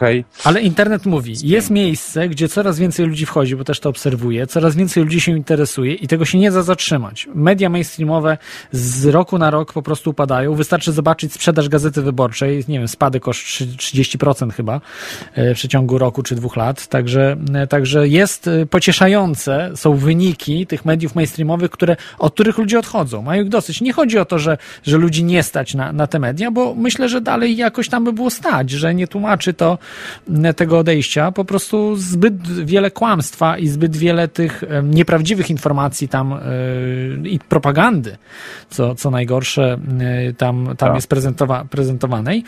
Yy, Dlatego, dlatego myślę, że, że jednak e, no, po prostu ludzie dotrą, dotrą prędzej czy później do tych informacji. I teraz tak, zaczęło się wszystko, jakby pan mógł tak powiedzieć kilku słowach, może w kilku zdaniach bardziej, e, o, o tym, jak to się zaczęło z tym, z tym dobrym, z tą lokalną polską walutą, bo y, tak jak pan na, na początku powiedział o y, tych, ty, tym zainteresowaniu ekonomią, o tych, tych nieprawidłowościach, które tam się odbywają, to jak, jak się narodził ten pomysł na, na, na dobrego?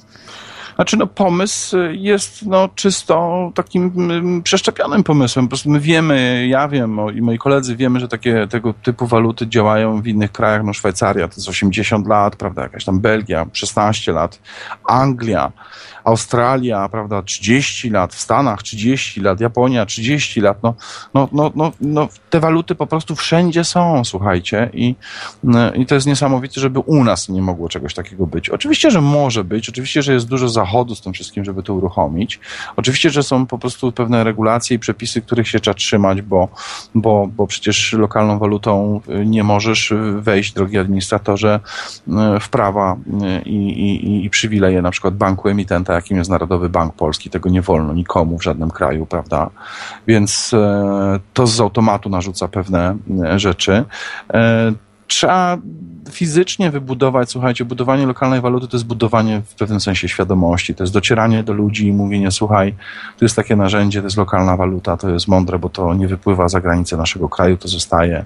I jedni mówią tak, tak, to dobrze, to ja to chcę, a inni mówią tak. Ja nie wiedziałem, że od nas pieniądze wy, wypływają z, z kraju. No i tutaj zaczyna się rozmowa, słuchajcie, w ogóle na temat ekonomii. No, społeczeństwo jest po prostu skupione na tańcu z gwiazdami, matce Madzi, tęczy, na wszystkim innym, e, tylko nie na ekonomii. A okazuje się, że wszyscy, słuchajcie, cierpią z powodu e, złego stanu ekonomicznego Polski. No i co już tam słyszysz, że ten się powiesił, a tamten się, a tamten skoczył z mostu. No, no przecież w Polsce, słuchajcie, lawinowo rośnie liczba samobójstw. Nie wiem, czy, czy ktoś na to zwrócił uwagę. My zwracamy. E, to w tej chwili, ponoć w tym roku, słuchajcie, bo też znowu nie ma dokładnych danych, gdzie moglibyśmy te rzeczy śledzić, okazuje się, że ponoć jest to już więcej w tym roku niż liczba wypadków śmiertelnych na drogach. No to nigdy jeszcze takiego czegoś nie było. Na, a na pewno nie było czegoś takiego od 89 roku, słuchajcie, do tego okresu transformacji. I, I, to jest naprawdę szokujące. To mówią lekarze, słuchajcie, to mamy szczątkowe informacje na temat tego, co się po prostu tutaj dzieje, ale tu, tu się dzieją naprawdę niedobre rzeczy. I to, co nam pokazują w dzienniku, że my tam rośniemy, to jest bzdura, to jest następna po prostu sfabrykowana informacja, jak ta, ile jest, ile wynosi polskie zadłużenie. Są dowody na to, że to zadłużenie wynosi 3 miliardy a nie jeden niecały miliard. I w związku z powyższym przeżycie następnego roku w tym kraju będzie bardzo trudne. E, tak. E, jeszcze mam pytanie o dobrego. Y, jak wygląda ten cały system, tak troszeczkę jak mógłby Pan przy, przybliżyć? Czyli wiemy już, że jest jedno do jednego, prawda, ten kurs, jeśli dobrze... dobrze y, Wszystkie te systemy, tak, tak. Y, równowartość lokalnego pieniądza wszędzie, słuchajcie, jest mniej więcej taka, tak samo jest ustawiona... Do złotego, oczywiście.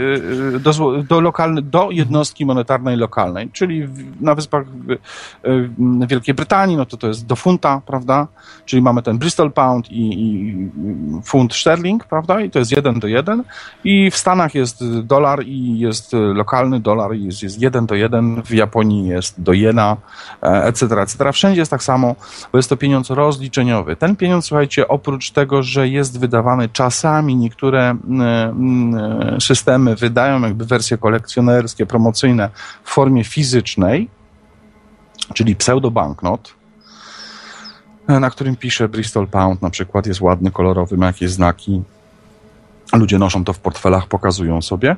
E, to najczęściej jednak jest to pieniądz elektroniczny, czyli logujesz się przez stronę www do swojego konta, tak jak się dzisiaj logujesz do konta swojego bankowego i tam na tym koncie masz różne zapisy. Jak wydałeś 20, to jest minus 20, jak dostałeś 100, to jest plus 100 tak jak w koncie, słuchajcie, bankowym. No jeżeli do tego dołożone są po prostu karty, e, e, które można procedować w istniejących terminalach, to jest po prostu dla ciebie inna karta. Z punktu widzenia użytkownika to, to jest po prostu takie konto mam e, dodatkowe, ale dla ludzi, którzy trochę szerzej ogarniają całe to przedsięwzięcie, to jest to rodzaj lokalnego środka transakcyjnego służący konkretnym społecznościom, niewymienialny na pieniądz państwowy. W związku z powyższym nie można go swobodnie wytransferować do dowolnego innego państwa na ziemi. On zostaje tam i na miejscu i tam na miejscu obsługuje całą masę różnych transakcji.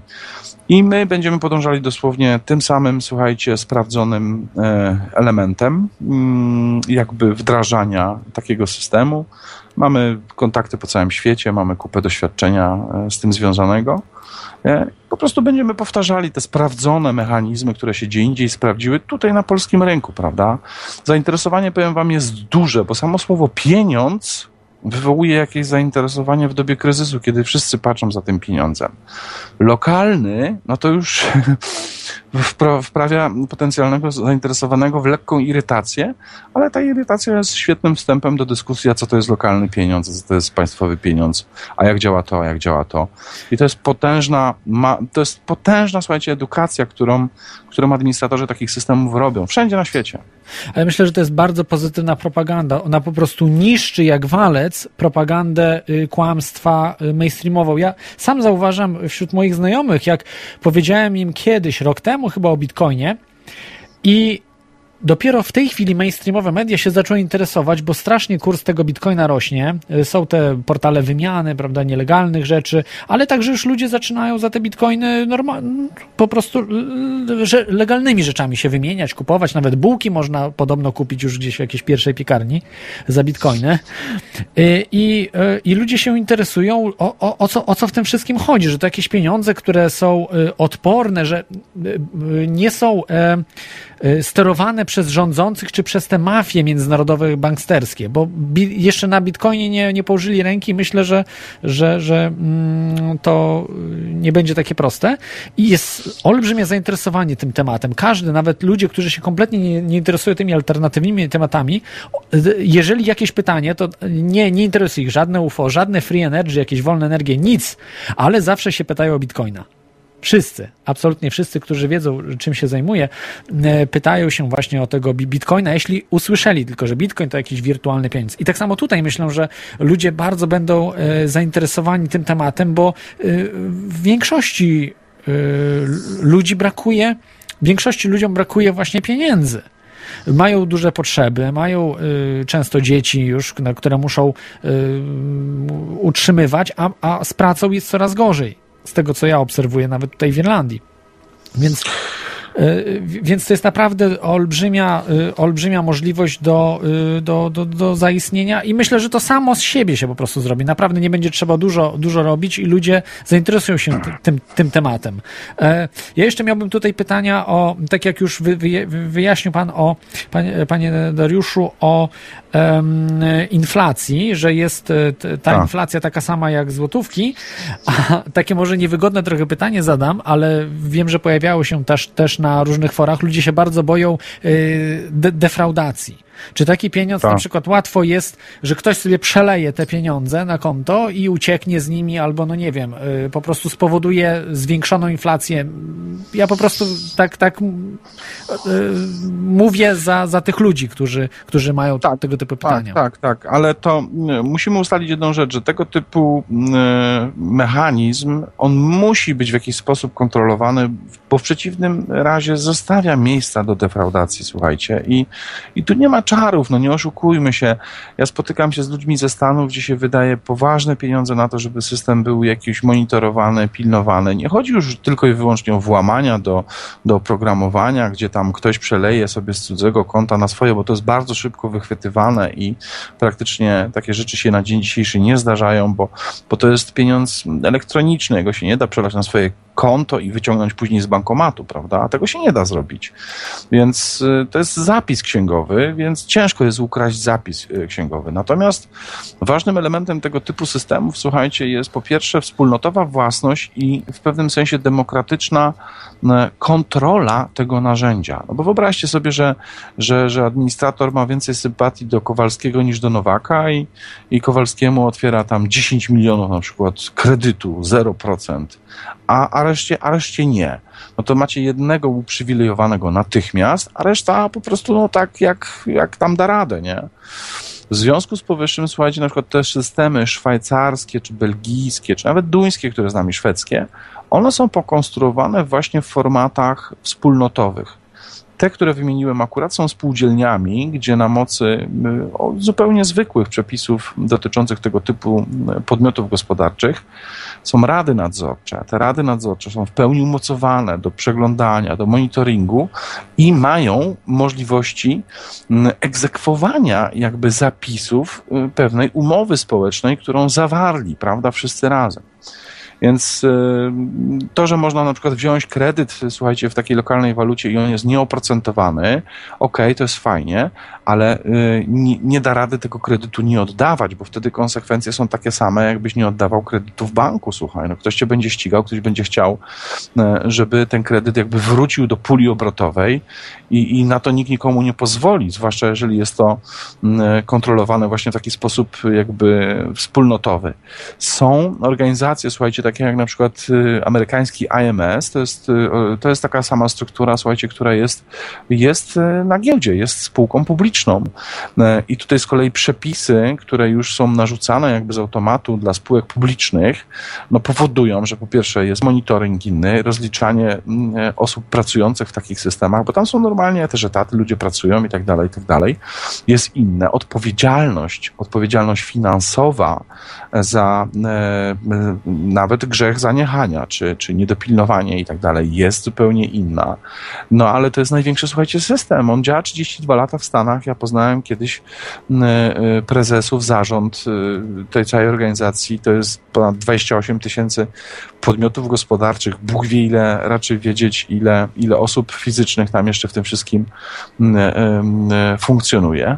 I wszystkie te wspólnotowe, słuchajcie, e, przedsięwzięcia lokalnych walut, one zdecydowanie lepiej funkcjonują, bezpieczniej dla użytkowników niż te, które są ustawione w formatach korporacyjnych. Czyli jeden administrator robi co chce, a reszta jak się, nie, jak się ci się podoba, to zostań, jak ci się nie podoba, to wyjdź. To mm, tutaj są no, różne też są doświadczenia historyczne. No, w Niemczech były takie systemy, które się zawaliły właśnie w ten sposób, bo ktoś popełnił jeden czy drugi błąd. Na Słowacji był taki system, który się zawalił. No, w Czechach był taki system, który się też zawalił, bo błędy były kardynalne.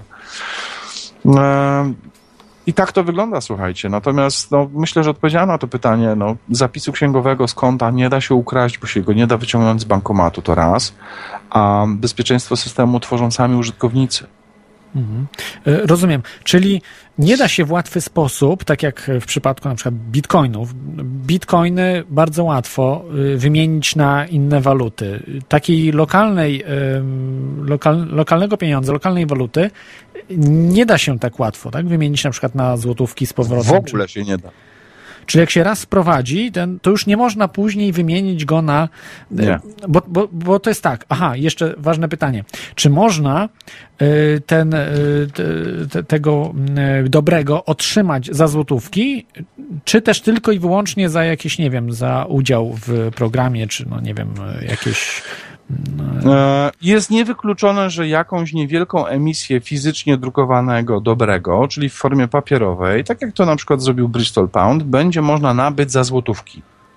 Jako kolekcjonerską wersję, ale jest też już zadecydowane, że te pieniądze z tego typu emisji no, będą własnością spółdzielni, czyli tych wszystkich, co tam wkoło tego e, ten system e, tworzą. A przypominam, że spółdzielnia to nie jest jak spółka kapitałowa, że jeden ma 50%, a 100 innych ma też 50%.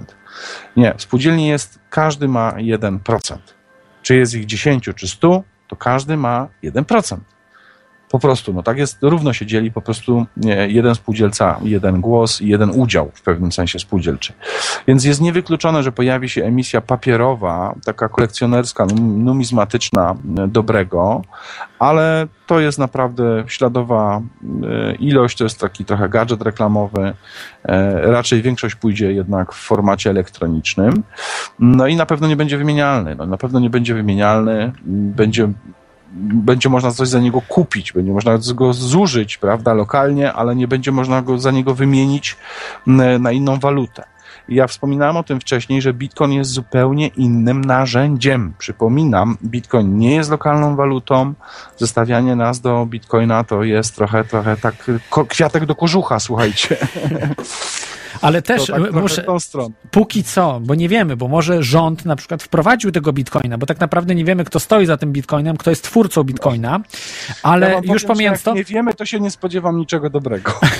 no y, też się trochę obawiam tego, ale póki co na razie rządy próbują powoli troszkę walczyć z tym bitcoinem, więc jednak jest coś na rzeczy, że być może no nie do końca rząd za tym stoi, na przykład Stanów Zjednoczonych, ale nie, nie przesądzam, y, że jednak to jest niezależne od tych banksterów, od tych, od tych y, y, no, łobuzów, bym powiedział, na, najgorszych y, szumowin, które określają się jako ekonomiści, jako, jako biznesmeni, a tak naprawdę są olbrzymimi złodziejami, którzy okradają od już dziesiątek, czy nawet już ponad stu lat, okradają ludzi z ich oszczędności i okradają cały świat tak naprawdę. I Bitcoin, i tak, i Bitcoin, i te lokalne waluty są od tego wolne, bo nie mają nad tym kontroli. I, i myślę, że to jest jednak jakaś wspólna cecha. No, ja myślę, że system bankowy, który uwielbia być monopolistą e, na terenie całej planety Ziemia, nie, nie smak im generalnie są te całe, wszystkie inicjatywy e, czy lokalnych e, walut, czy kryptowalut, jakimi jest e, Bitcoin.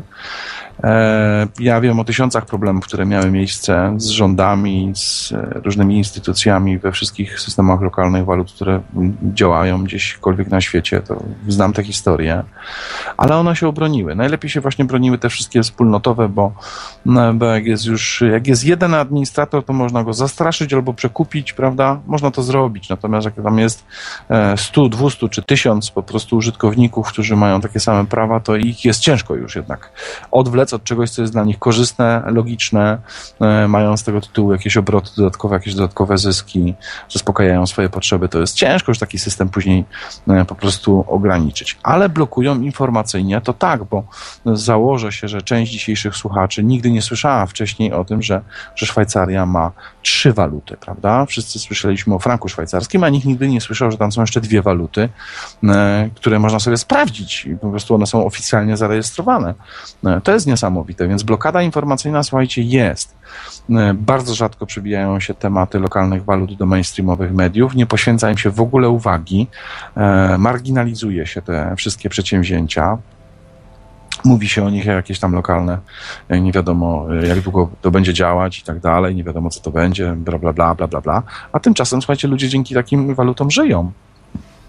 Żyją. Żyją. i się rozwija, po prostu jest, coś się dzieje, nie jest, ludzie nie po prostu siedzą, nie odbierają zasiłku dla bezrobotnych, tylko mogą coś robić, mogą coś, no, służyć społeczeństwu, tak, a nie wegetować. Tak jak dzisiaj ym, setki tysięcy y, ludzi, chociażby tutaj w Irlandii. E, tutaj mam jeszcze pytanie o mm, tego y, dobrego, y, właśnie czy na tym to polegało, y, że wpłacam złotówki na konto i mam te dobre, czy też w jakimś innym programie otrzymuje się te dobre? No bo chciałbym na przykład te dobre mieć. Co muszę zrobić, żeby dobre Jeżeli, mieć? je, e, po pierwsze, trzeba by się włączyć do takiego e, systemu. Dla osób fizycznych nieprowadzących działalności konto w dobrym na rok kosztuje 5 zł. Na rok. Roczna opłata za konto. Tak jak do w banku idzie się płacić za konto, tu jest 5 zł, nie ma żadnych prowizji, nie ma żadnych dodatkowych opłat. I teraz co można zrobić? Można wykonać dla kogoś pracę i przyjąć zapłatę w dobrym.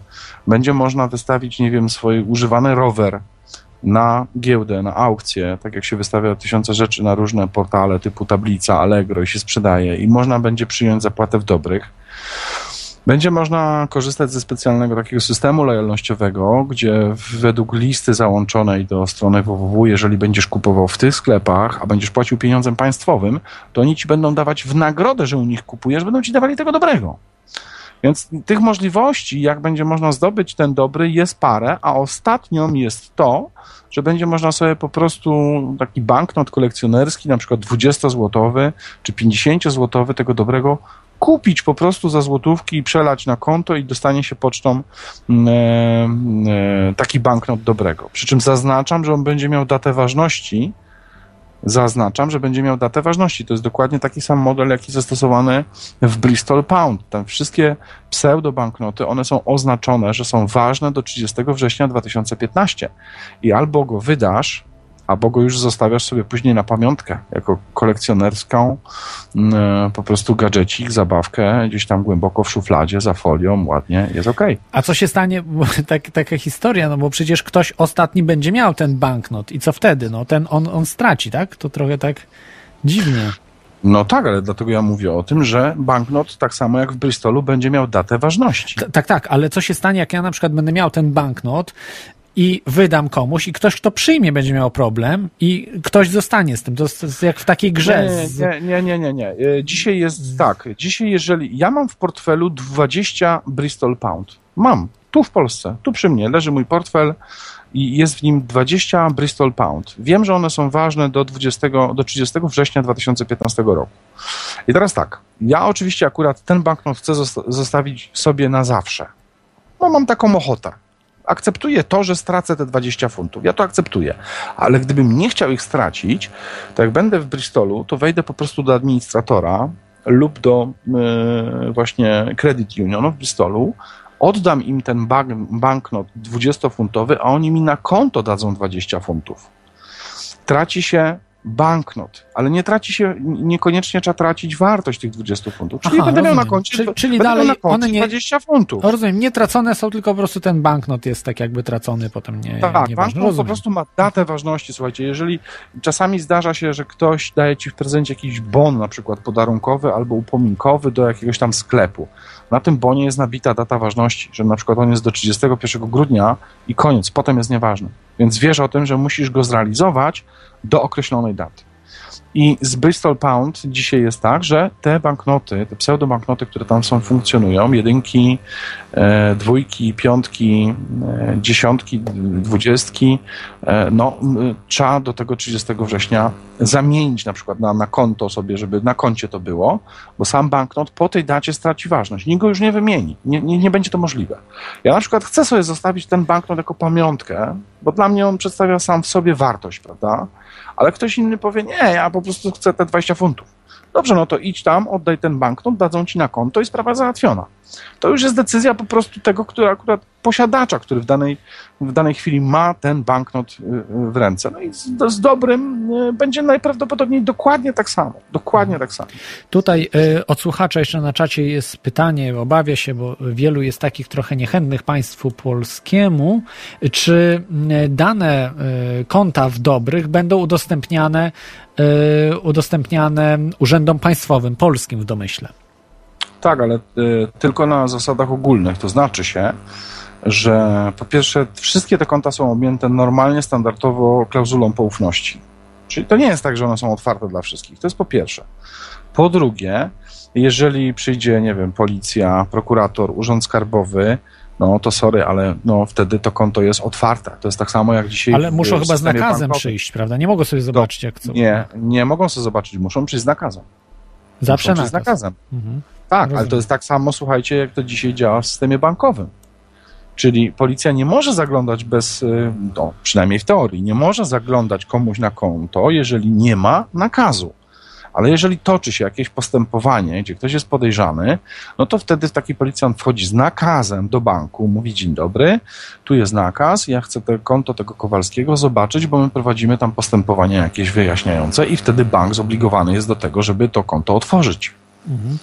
Y, I takie ostatnie y, pytanie już o dobrym, y, o, cen, o ceny produktów. Czyli jeżeli ktoś sprzedaje na przykład rower i Mhm. wystawia w złotówkach i w dobrych, to musi być taka sama cena w dobrych i złotówkach?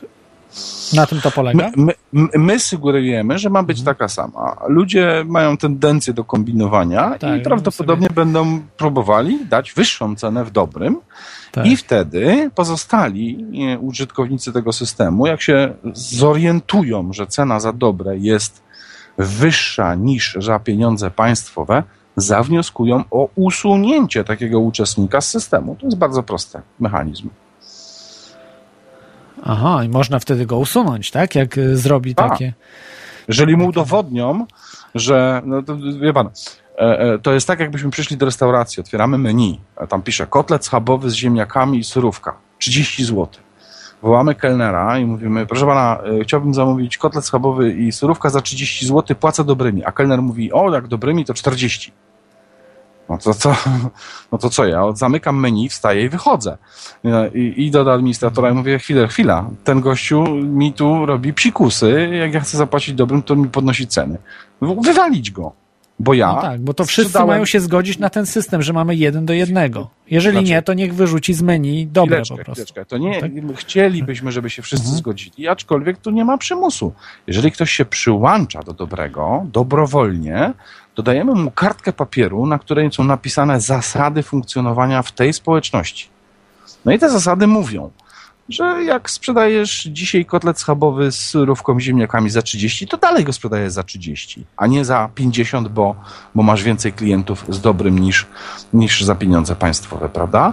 A jak łamiesz tą zasadę, to dowolny inny uczestnik, który to po prostu wykaże, że e, usiłowałeś takim, no, rzeczy niedozwolone zrobić, wnioskuje o to, żeby cię usunąć my cię chętnie usuniemy.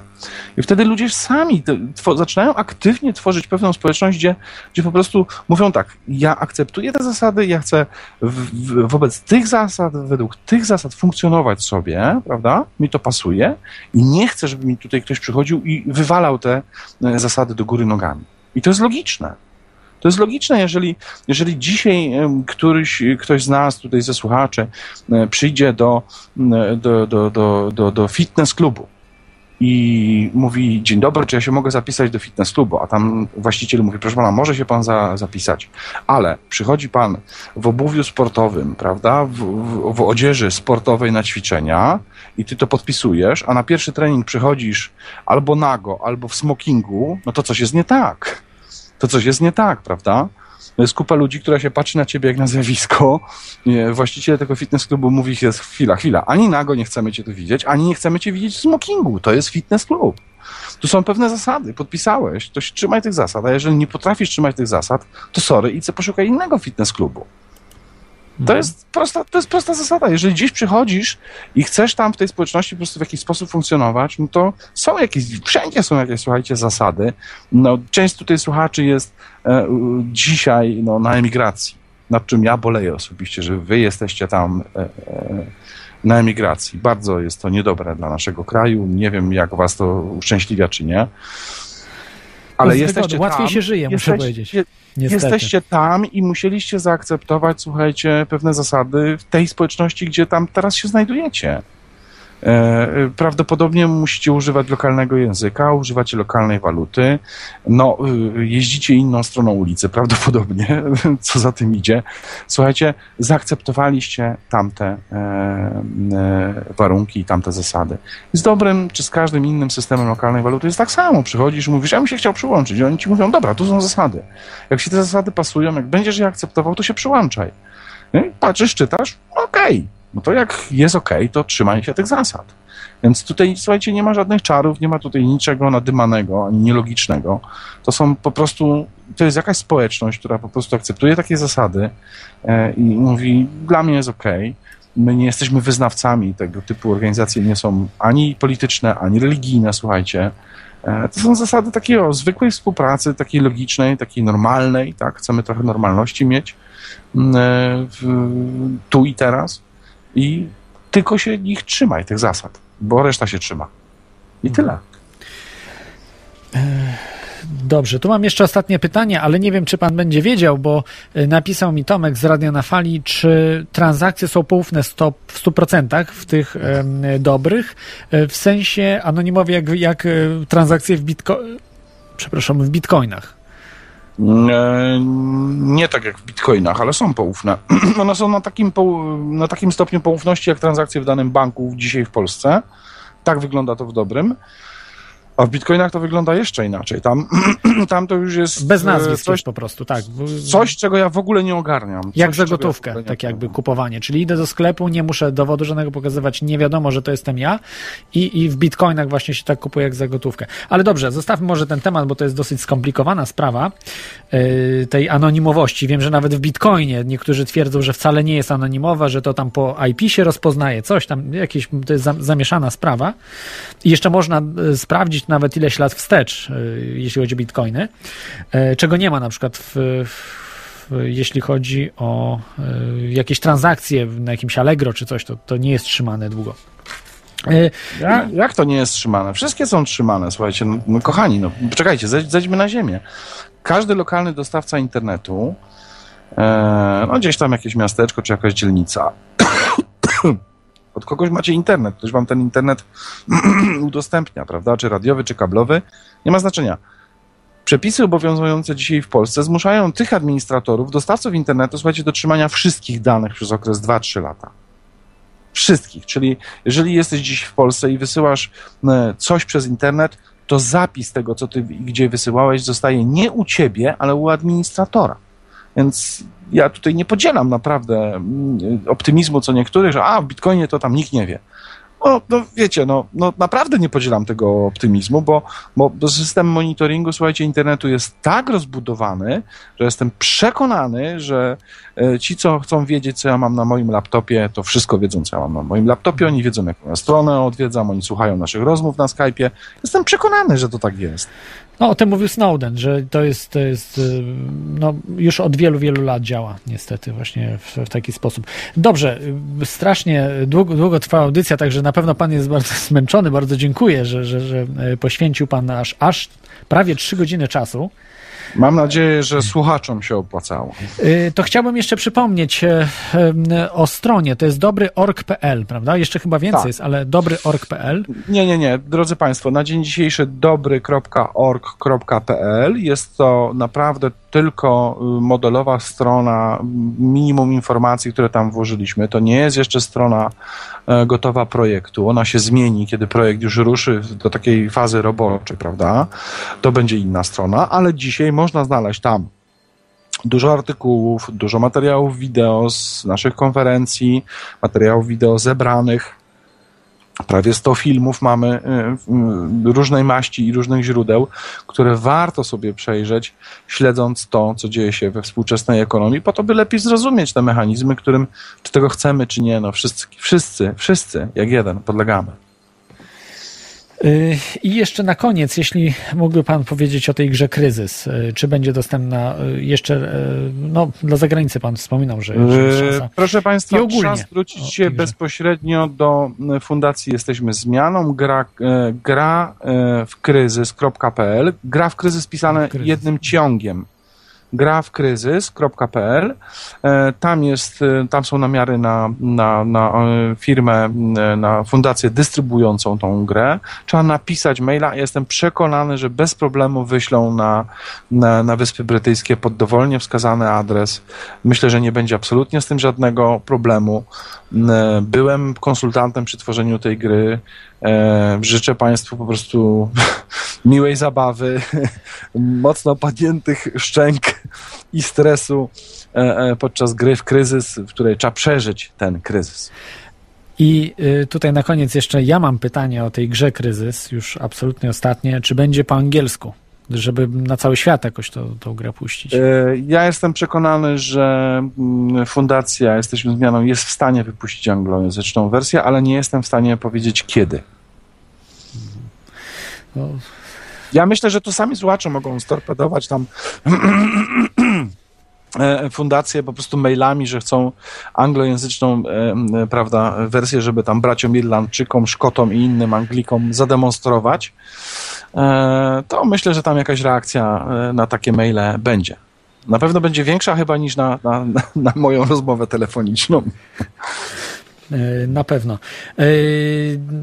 Także dziękuję, dziękuję Pani Dariuszu jeszcze raz za, e, za wystąpienie i omówienie dokładne, naprawdę dokładne e, tego całego tematu, bo e, nawet e, mogę powiedzieć tak, e, że mi się rozjaśniło, że dużo naprawdę oglądałem z Panem tych filmów wszystkich, e, które w internecie możecie sobie zobaczyć, w, bardzo często też w niezależnej TV e, Pan występował E, i, i dużo się dowiedziałem sam, e, muszę powiedzieć dzisiaj. Ja myślę, że ja myślę, temacie. że, że, że, że i panu, i, wszystkim państwu tutaj słuchaczom e, e, teorii chaosu e, byłbym w stanie udzielić na pewno więcej informacji, ale już w momencie, kiedy nam projekt ruszy, czyli zaraz na początku przyszłego roku, mogę obiecać, że na pewno możemy zorganizować następną audycję, gdzie mówilibyśmy Oczywiście. już wtedy o przykładach konkretnych, takich naprawdę rzeczywistych, słuchajcie, wyciągniętych z systemu, co dało radę, a czego nie dało radę, co zadziałało, a co nie zadziałało, żebyście Państwo mieli jakby relację na żywo, jak ten, jak ten projekt się w Polsce e, rozwija. Chciałbym, żeby był takim samym sukcesem jak Bristol Pound, chciałbym, żeby był tak stabilny jak e, szwajcarski WIR, chciałbym, żeby był tak e, e, fantastycznie administrowany jak belgijski RES. E, Jest nas tu grupa wariatów, entuzjastów e, tego całego przedsięwzięcia. Możecie nam życzyć trochę szczęścia i pytać nas z czasem o to, jak nam idzie. Y, Dziękuję jeszcze raz i e, no, życzę powodzenia w tych wszystkich e, projektach, e, Panie Dariuszu, i wszystkiego dobrego. No, żeby ten e, dobry wy, wystartował, bo to naprawdę jest ważne dla społeczeństwa polskiego, pomimo e, być może przeszkód e, rzucanych kłód ze strony rządzących, ale myślę, że się uda, że, że po prostu no, prawda i e, dobroć z tego dobrego wypływająca po prostu e, prze, przezwycięży te, te mm, kłody, które, które być może będą rzucane. Mam nadzieję, że na razie jeszcze nie są. No, na razie dajemy radę, słuchajcie. O, o postępach lub fiaskach poinformujemy w najbliższym czasie. Także dziękuję i no, do usłyszenia w takim wypadku w przyszłym roku. E, Na pewno będzie zorganizowana audycja, jak e, ruszy już dobry. Dziękuję i życzę Państwu miłej nocy. Dziękuję. Dobranoc. E, a my także już w tym momencie z Wami się pożegnam. To była audycja Teoria Chaosu o lokalnych walutach. E, Rzadko są tematy takie bardzo poważne, tematy mm, ważne, bo dotykają życia dzisiejszego, które możemy zobaczyć i zmieniają nasze życie na naszych oczach. Mam nadzieję, że projekt dobry się uda. Wszy- Wszystkiego dobrego życzę y, panu Dariuszowi Brzozowcowi. E, I no miejmy nadzieję, będziemy żyli w lepszym świecie właśnie dzięki walutom lokalnym. Trzymajcie się, cześć.